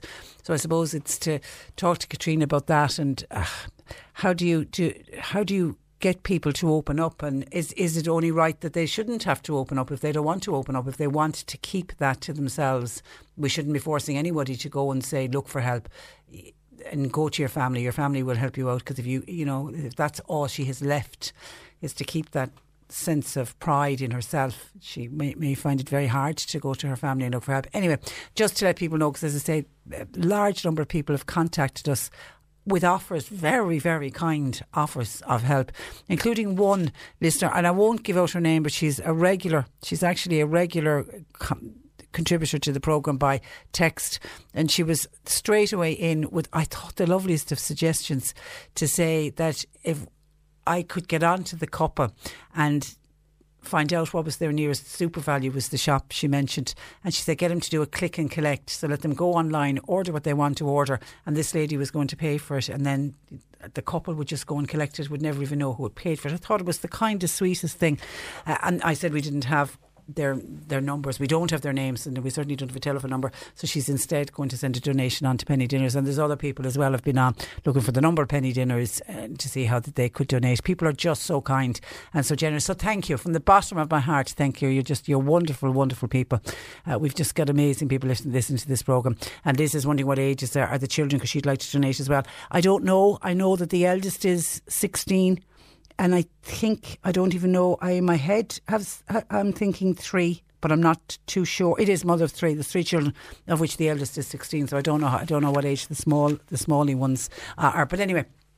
as I said, we'll bring Caitriona, Caitriona Twomey, the wonderful Caitriona Twomey from Penny Dinners. We'll bring her onto the programme tomorrow and just tease this out a little bit more and just find out and just talk about the great work of Penny Dinners. And at this time of year, when people have are feeling a little bit more generous, and you might have an extra few bob, and you might be thinking of a charity you'd like to donate to, maybe listen to Caitriona tomorrow, we might we might sort that out for you, and it might be penny dinners you'll be spent in your spare your any spare bob that you have uh, this year. Now, let me move on. There was now I'm assuming that this text has come in and has been picked up from a piece we're running on the news at the moment, and it's to do with that survey that they bring out that they started to do a couple of years ago. It's anyone that was in hospital in the month of May. You get asked by the HSE to.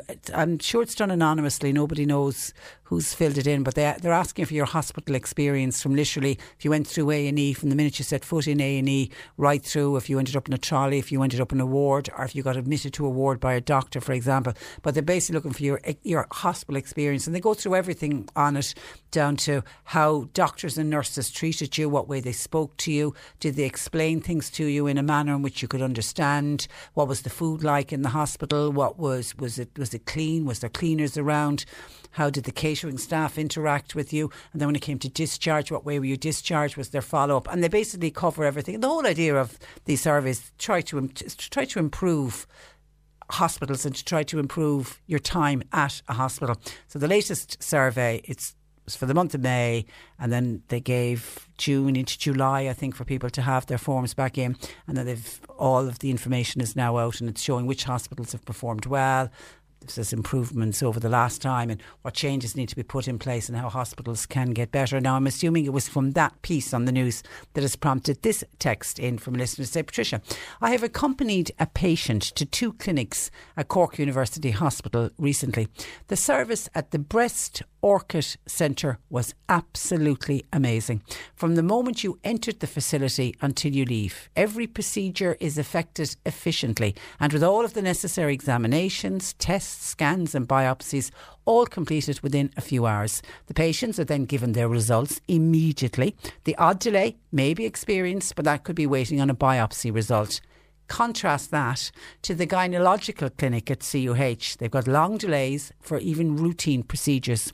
Desperate patients deemed to be low risk have to wait weeks for tests to be scheduled and then completed. Results are only released six weeks later.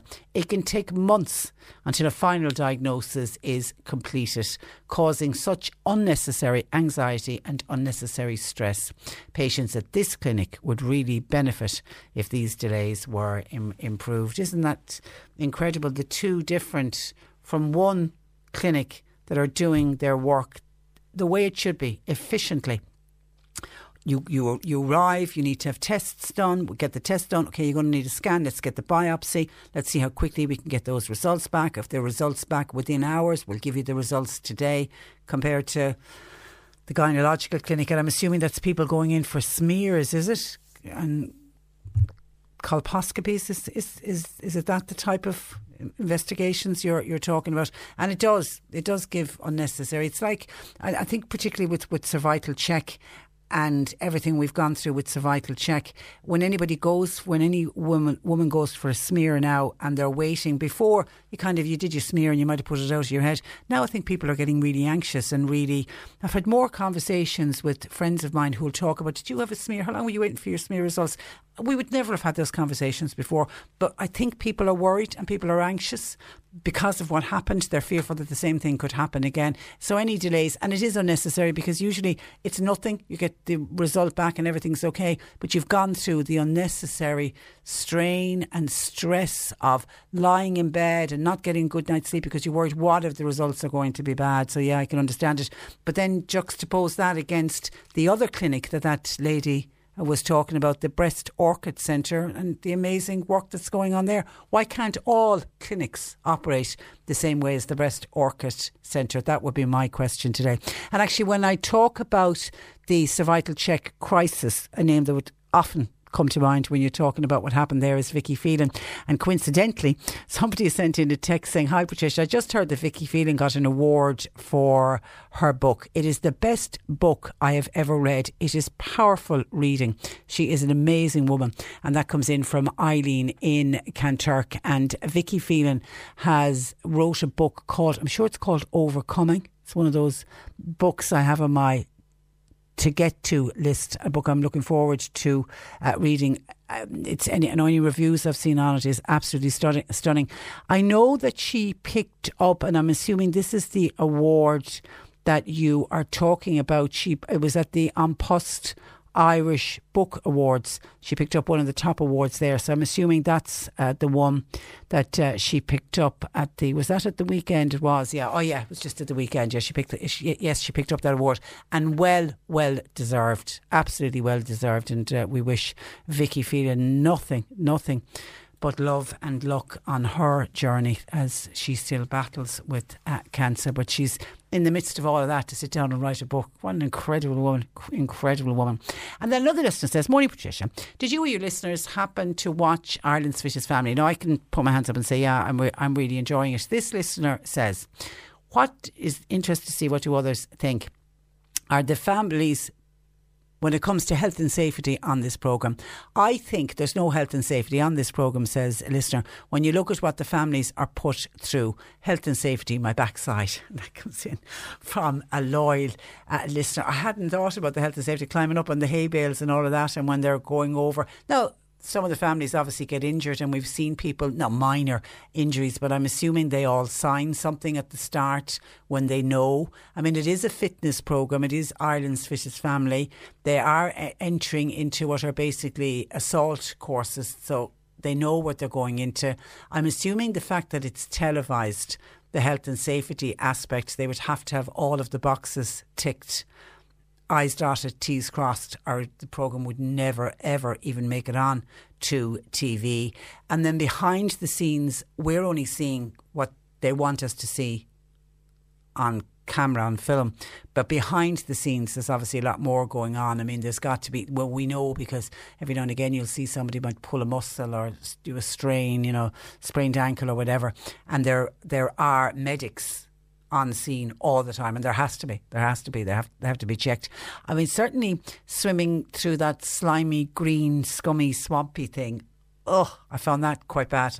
I, I would find that quite bad but they get hosed down, do they, the minute they come out? I don't know. But, you know, but I'm, I'm assuming everything is done to protect the families, is, is what I'm trying to say. So I don't think there's any breaches of health and safety because the programme would never make it uh, to, to TV if it did. But I'm absolutely enjoying the, pro, the series. I don't know if anybody else is watching it. It's just, it's on at that good time at half six on a Sunday. 1850 333 103. John Paul, taking your calls. You can text or WhatsApp 0862 103 103. The C103 Cork Diary.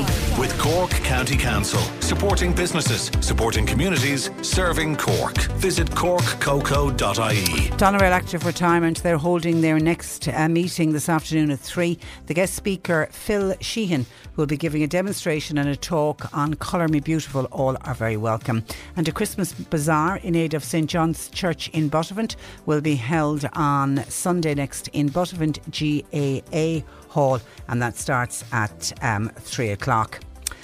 Uh, Frank McNally, writer of the popular An Irishman's Diary column in the Irish Times, will be joining journalist and author Frank Connolly and award winning poet Paul McMahon. That's um, on the spoken word. It's one of the speakeasy sessions. It's on in Skibbereen tomorrow night, Tuesday, 8 o'clock at the Tanyard Bar on Main Street.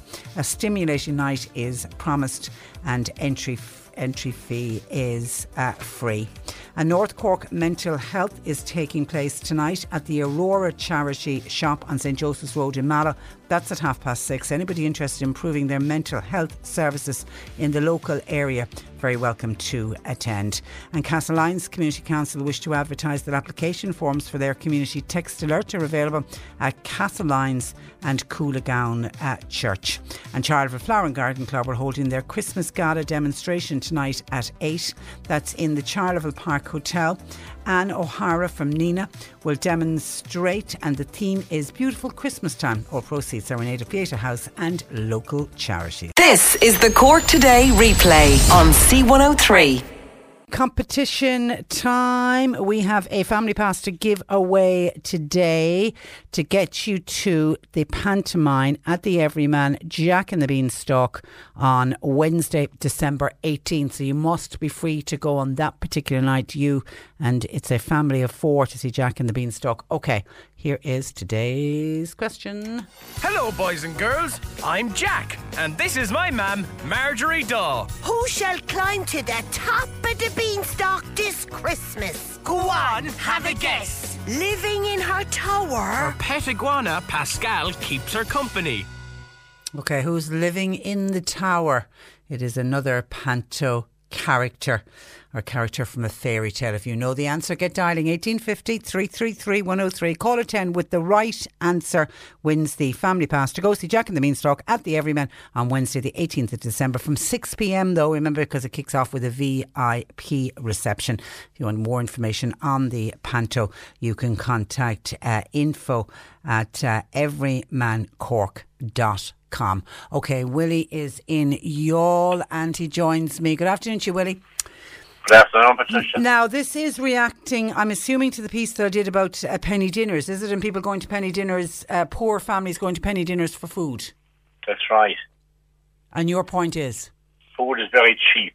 It was never as cheap, and never as cheap to live, in my opinion. I don't see anybody on social welfare where they can't afford to cook their own food at home, or anybody for that matter.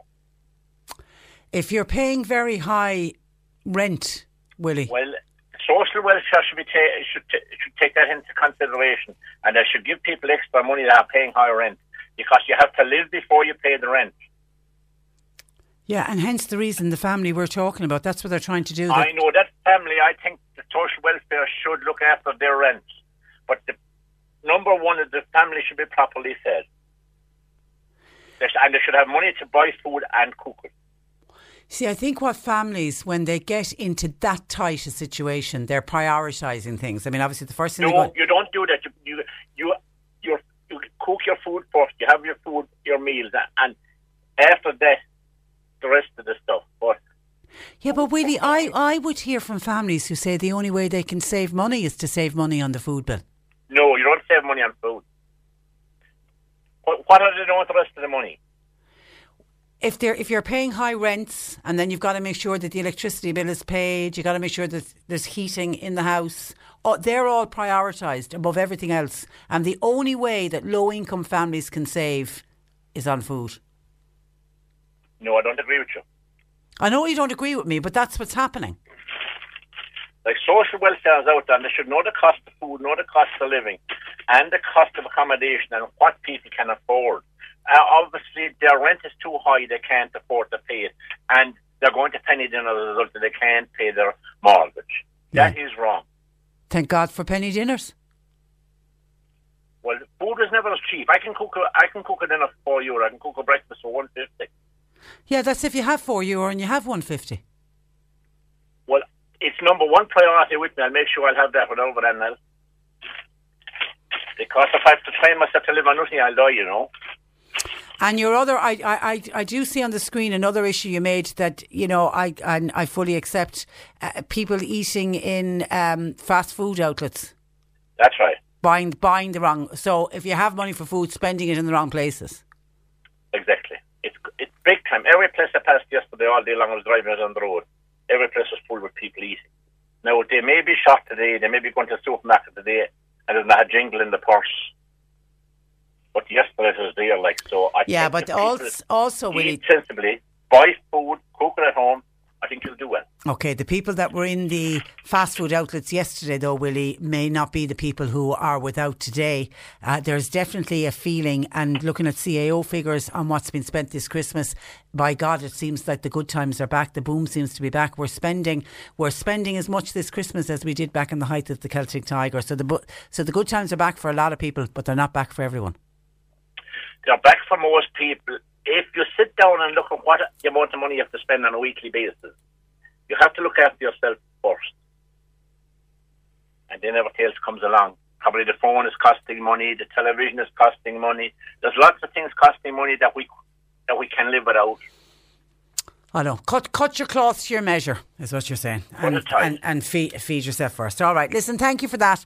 And uh, thanks for joining us. 1850 uh, 333 103. As I say, we are going to have Caitriona uh, Twomey from Penny Dinners uh, talk with us uh, tomorrow.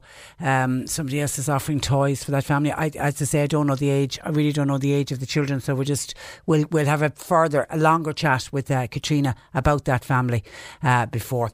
Uh, somebody said, Willie must never have been on the uh, dole, and uh, obviously not. Uh, obviously not.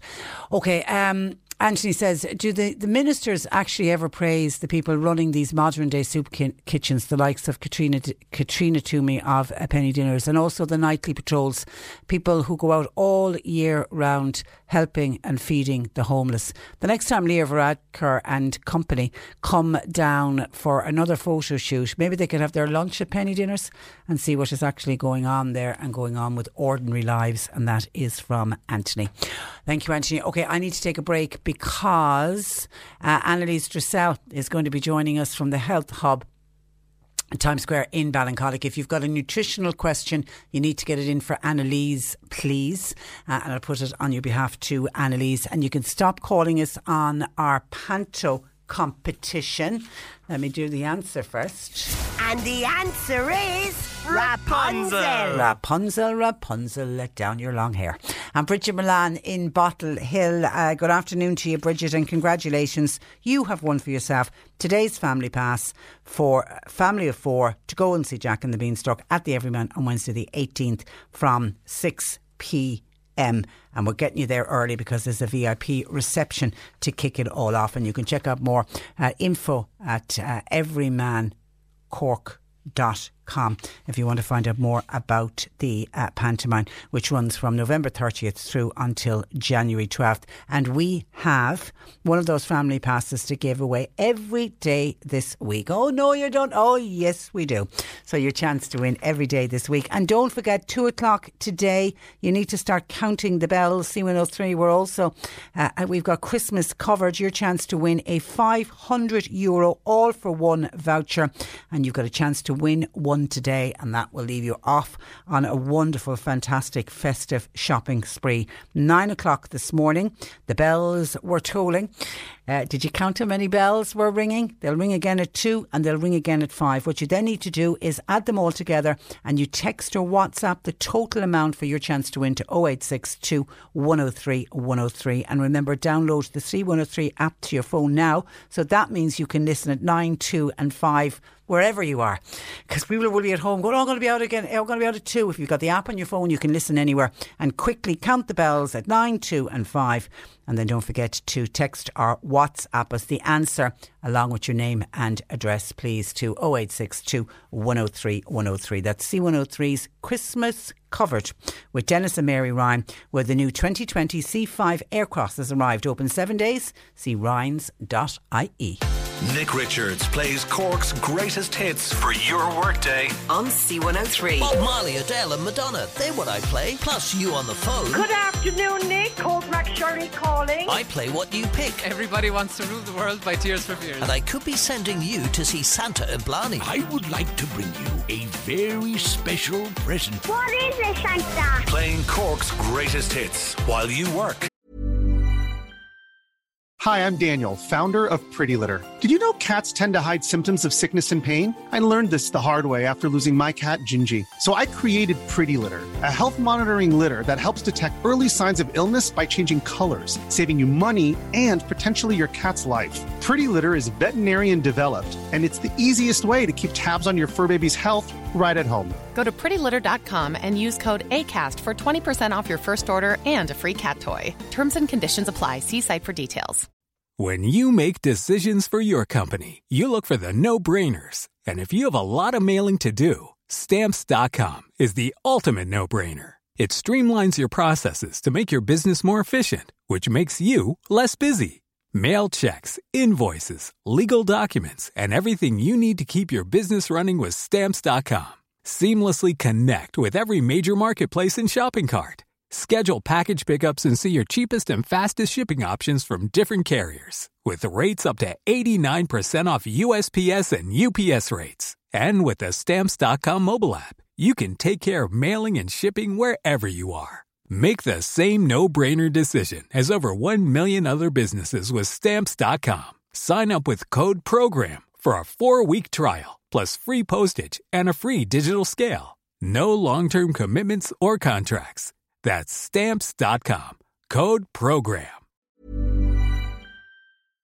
Nick Richards, weekdays from 1. C103. This is the Cork Today replay on C103.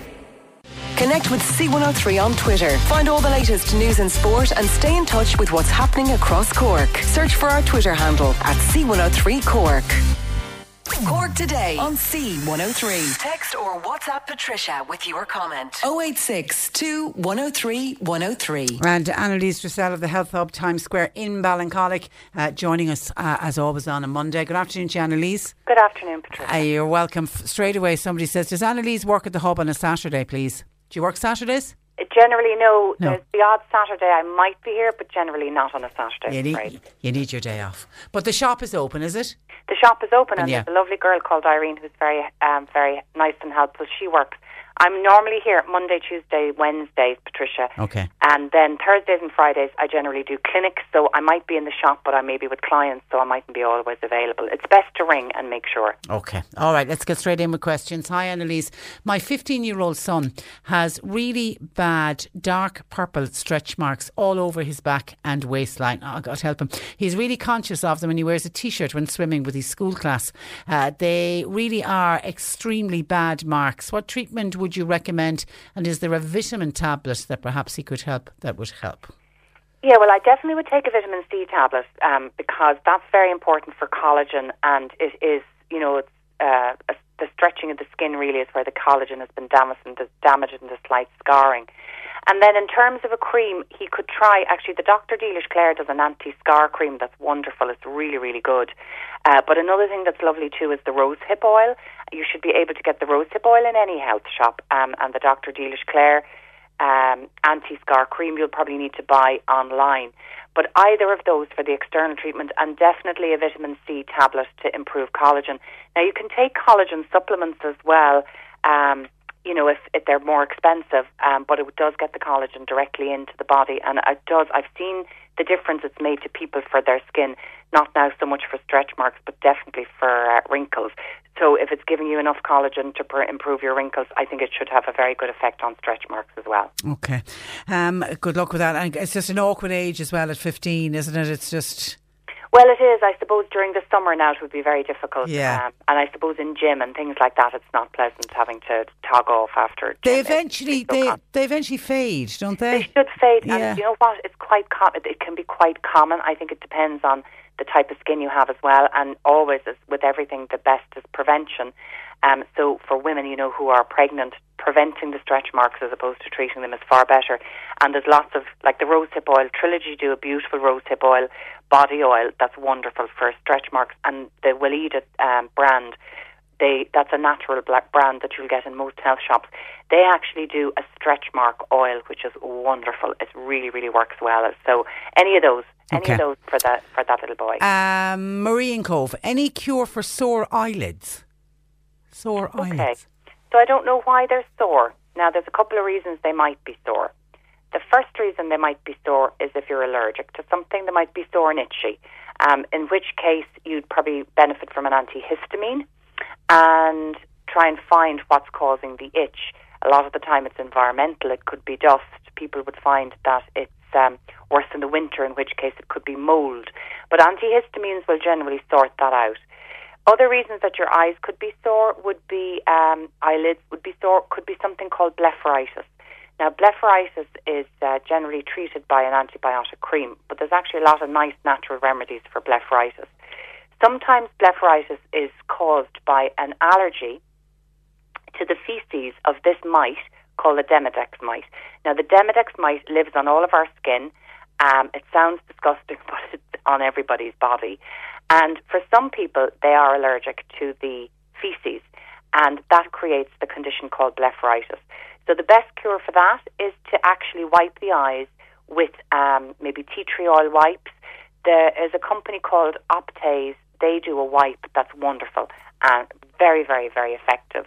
Um, the other interesting thing as well, Patricia, is that for some people who've got rosacea, that can actually be an allergy as well to the feces from the Demodex mite. So those wipes can work very well to use on the skin. Um, and, you know, if, if you've got rosacea. So not only are they good for the eyes, they're, the eyelids, they're good for the skin if you've got rosacea, and that's your problem. And then the other reason that you might have sore eyelid could be a sty. Now, some people are prone to getting styes, and some people never get them at all. And generally, you'll get a sty when you're run down. So the best thing to do is get a cream for the pharmacy just to make sure that the sty doesn't become infected, and maybe take a good immune booster or a good multivitamin to give you a bit of an energy boost um, if you're if you're feeling a bit run down as well. Excuse me.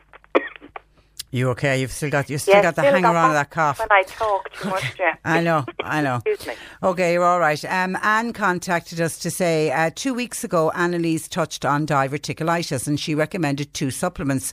Could she offer advice today for somebody who may not make it to the toilet unaware that they need to go? Oh, that's a dreadful place to be in. Yeah, That's really tough. Very, very loose indeed. So I think probably the same advice would apply. Now, there is a probiotic that's made here in Cork called Alflorex. And some people find that that's very good if they've got a loose bowel. Um, I've had good success with people who've got IBS diarrhea. So you could try taking that probiotic. And also the psyllium husk can be very good. Um, psyllium husk can bring form to a loose stool and it can also soften out a hard stool. So it can work for both if you've got diverticulitis, constipation or diarrhea, any of those, it works well. And the idea here is that you bring a little bit of form to your stool. Now, for some people, if you've got a very loose stool like that, it could be down to medication overuse where the bacteria in the gut have been disrupted, or it may be as a result of um, food intolerance where you're eating a food that's causing the diarrhea. So it might be worth looking to figure out what the cause is as well. Either of those reasons. Sorry, I'm taking a sip of water there. Oh, you're doing Um, fine. you're doing either fine. either of those reasons could be the reason that you've got a very loose stool in the first place. So I think, you know, if you try the other options, the Alflorex and the Psyllium, and you're not getting anywhere, book to see a good nutritional therapist who'll help you figure out what's really causing the problem. Okay, and, and, and get get to it from a diet point of view. There's, uh, there could be something that you're eating that's just triggering it. Okay, Nicola in Mallow says, uh, Hi Patricia, uh, could Annalise please recommend a good turmeric and black pepper blend supplement? One that would help to aid weight loss in addition to a balanced diet and with regular exercise.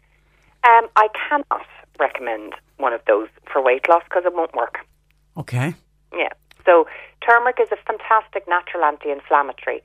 Um, it's very good. Now, I suppose in a roundabout way, it could work for weight loss because if your body's in a very inflammatory state, it can lead to you putting on a bit of weight because it's nearly the body's um, protective mechanism, I suppose, to make sure that if the body's in a state of distress, that it, it, it increases the stores in case there's going to be a shortage. And that's a very roundabout conclusion to come to. But turmeric does absolutely nothing for increasing the metabolism. So it is a great one to use if you've got arthritis or if there's a family history of cancer or Alzheimer's, um, because of its role as a, a very powerful natural anti-inflammatory. If you want to take something for weight loss, there's only a few things that have have any evidence behind it that work. One of them is um, green tea extract. Now, and green coffee extract would be another one in the same line. These are high in a chemical called sirtuins, and sirtuins seem to increase the fat burning potential of the body. But you know what? If you got a 5 or 10% benefit from that, Patricia, on top of a healthy diet and exercise program, you'd, that would be the absolute best you could expect. The other one that's been proven to show okay in clinical trials is something called conjugated linoleic acid, or CLA. Any of those you'll get in the health shop, and they do seem to help the body burn fat better as a fuel. But even simple things like um, exercise, Patricia, will increase your metabolic rate for up to even, you know, five to six hours after doing the exercise. And it doesn't have to be uh, breaking your neck exercise on a on a bike or anything like that, even just walking on a daily basis will have long term effects in boosting your metabolism. Um, and I think no matter how much exercise you do, it has to come down to diet. And I have people coming to me for weight loss, Patricia, and they don't like to hear it. But if you want to lose weight, you have to go hungry. There's just, you know, Move there's away. no from, other alternative. my line is move away from the table. Just, That's yeah. exactly that's yeah. exactly the advice. Yeah, Yeah, no. and small portions. No pain, no gain. But get out and exercise. Combine it with exercise, and, and, and you'll you'll you'll do fine. Absolutely, and don't waste your money on expensive supplements because really they don't bring a huge benefit. Hi, says another texter. I am postmenopausal. My symptoms are settling now, thank God. Anything that Annalise could recommend for sweating, sometimes during the day and night, and the very odd hot flush. So probably the sweating and the hot flushes are similar. Like a lot of people will experience a feeling of heat, but they won't get the sweating, and some people get the sweating. So um, it's probably in this case it's maybe the sweating without the feeling of heat, and I think. At the base of it all, it is a hormonal imbalance. So I think sage would work well for any of those. Um, it seems to work the best for the sweats. It seems to work best for night sweats and hot flushes throughout the day. Um, so take a sage supplement, or you could, if you're into your herbal teas, I love to drink sage tea. Actually, I love the flavour of it. Um, drink about three or four cups of sage tea a day, or you could just buy a sage supplement and take one of those a day. Would do you? Okay, it, does work. It, do- uh, we've we've had a lot of people back saying Yeah, that it does work, uh, and and you can never predict how long it's going to be because it, it varies from one person uh, to another. It does. And I had a 70 year old woman, Patricia, as a customer once who was still getting the odd hot flush. Oh, don't say Yeah. that. Anyone listening at the moment, that's a very rare case. It's a very Very- rare oh, case. absolutely, very rare. Question for Annalise. My girlfriend is diabetic. She suffers from cramps in her legs and stomach. Is that linked to the diabetes? Is there anything that you could recommend to stop cramping in her legs and stomach?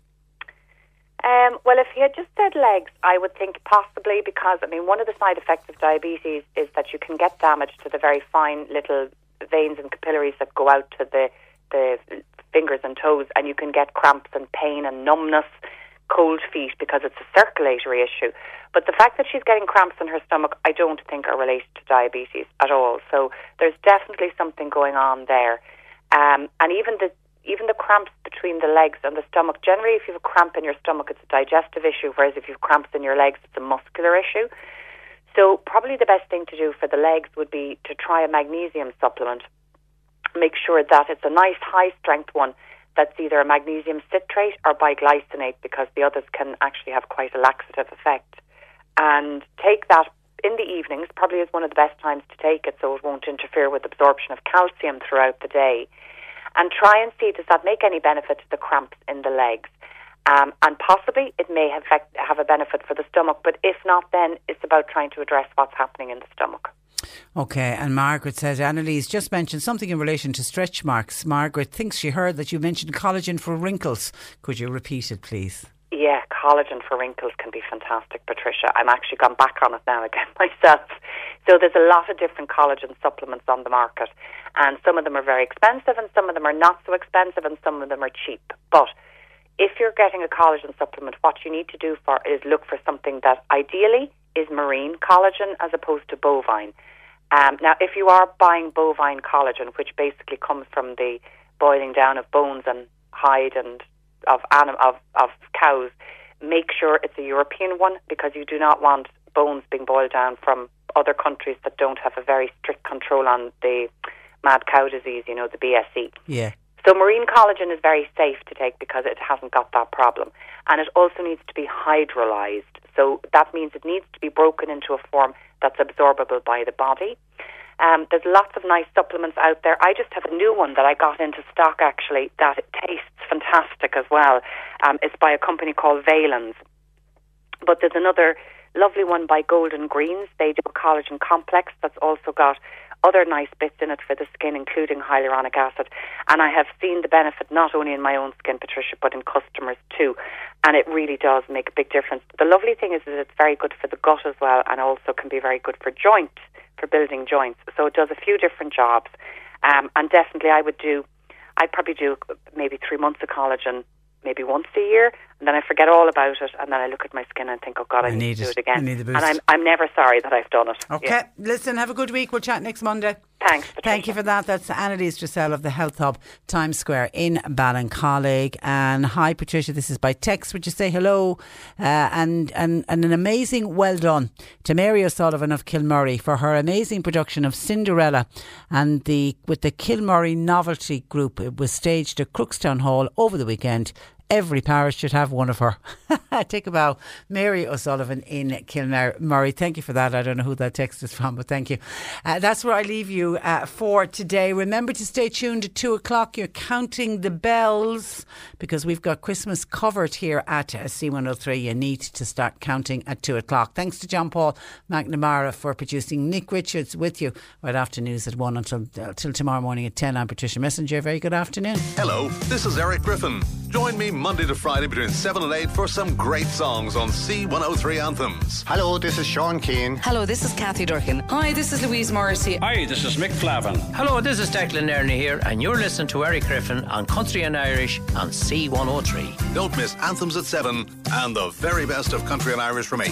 Right here on C103. This Wednesday on C103's Cork Today show, we'll be speaking with a representative from Abhaile. Abhaile is a scheme to help homeowners find a resolution to their home mortgage arrears. It provides vouchers for free financial and legal advice and help from experts which are available through MABS. If you have been through the Abhaile scheme and would like to share your story, or if you're looking for advice, email corktoday at c103.ie. Then listen in this Wednesday at 11.45am only on C103. When you make decisions for your company, you look for the no brainers. If you have a lot of mailing to do, stamps.com is the ultimate no brainer. Use the stamps.com mobile app to mail everything you need to keep your business running with up to 89% off USPS and UPS. Make the same no brainer decision as over 1 million other businesses with stamps.com. Use code PROGRAM for a special offer. That's stamps.com code PROGRAM.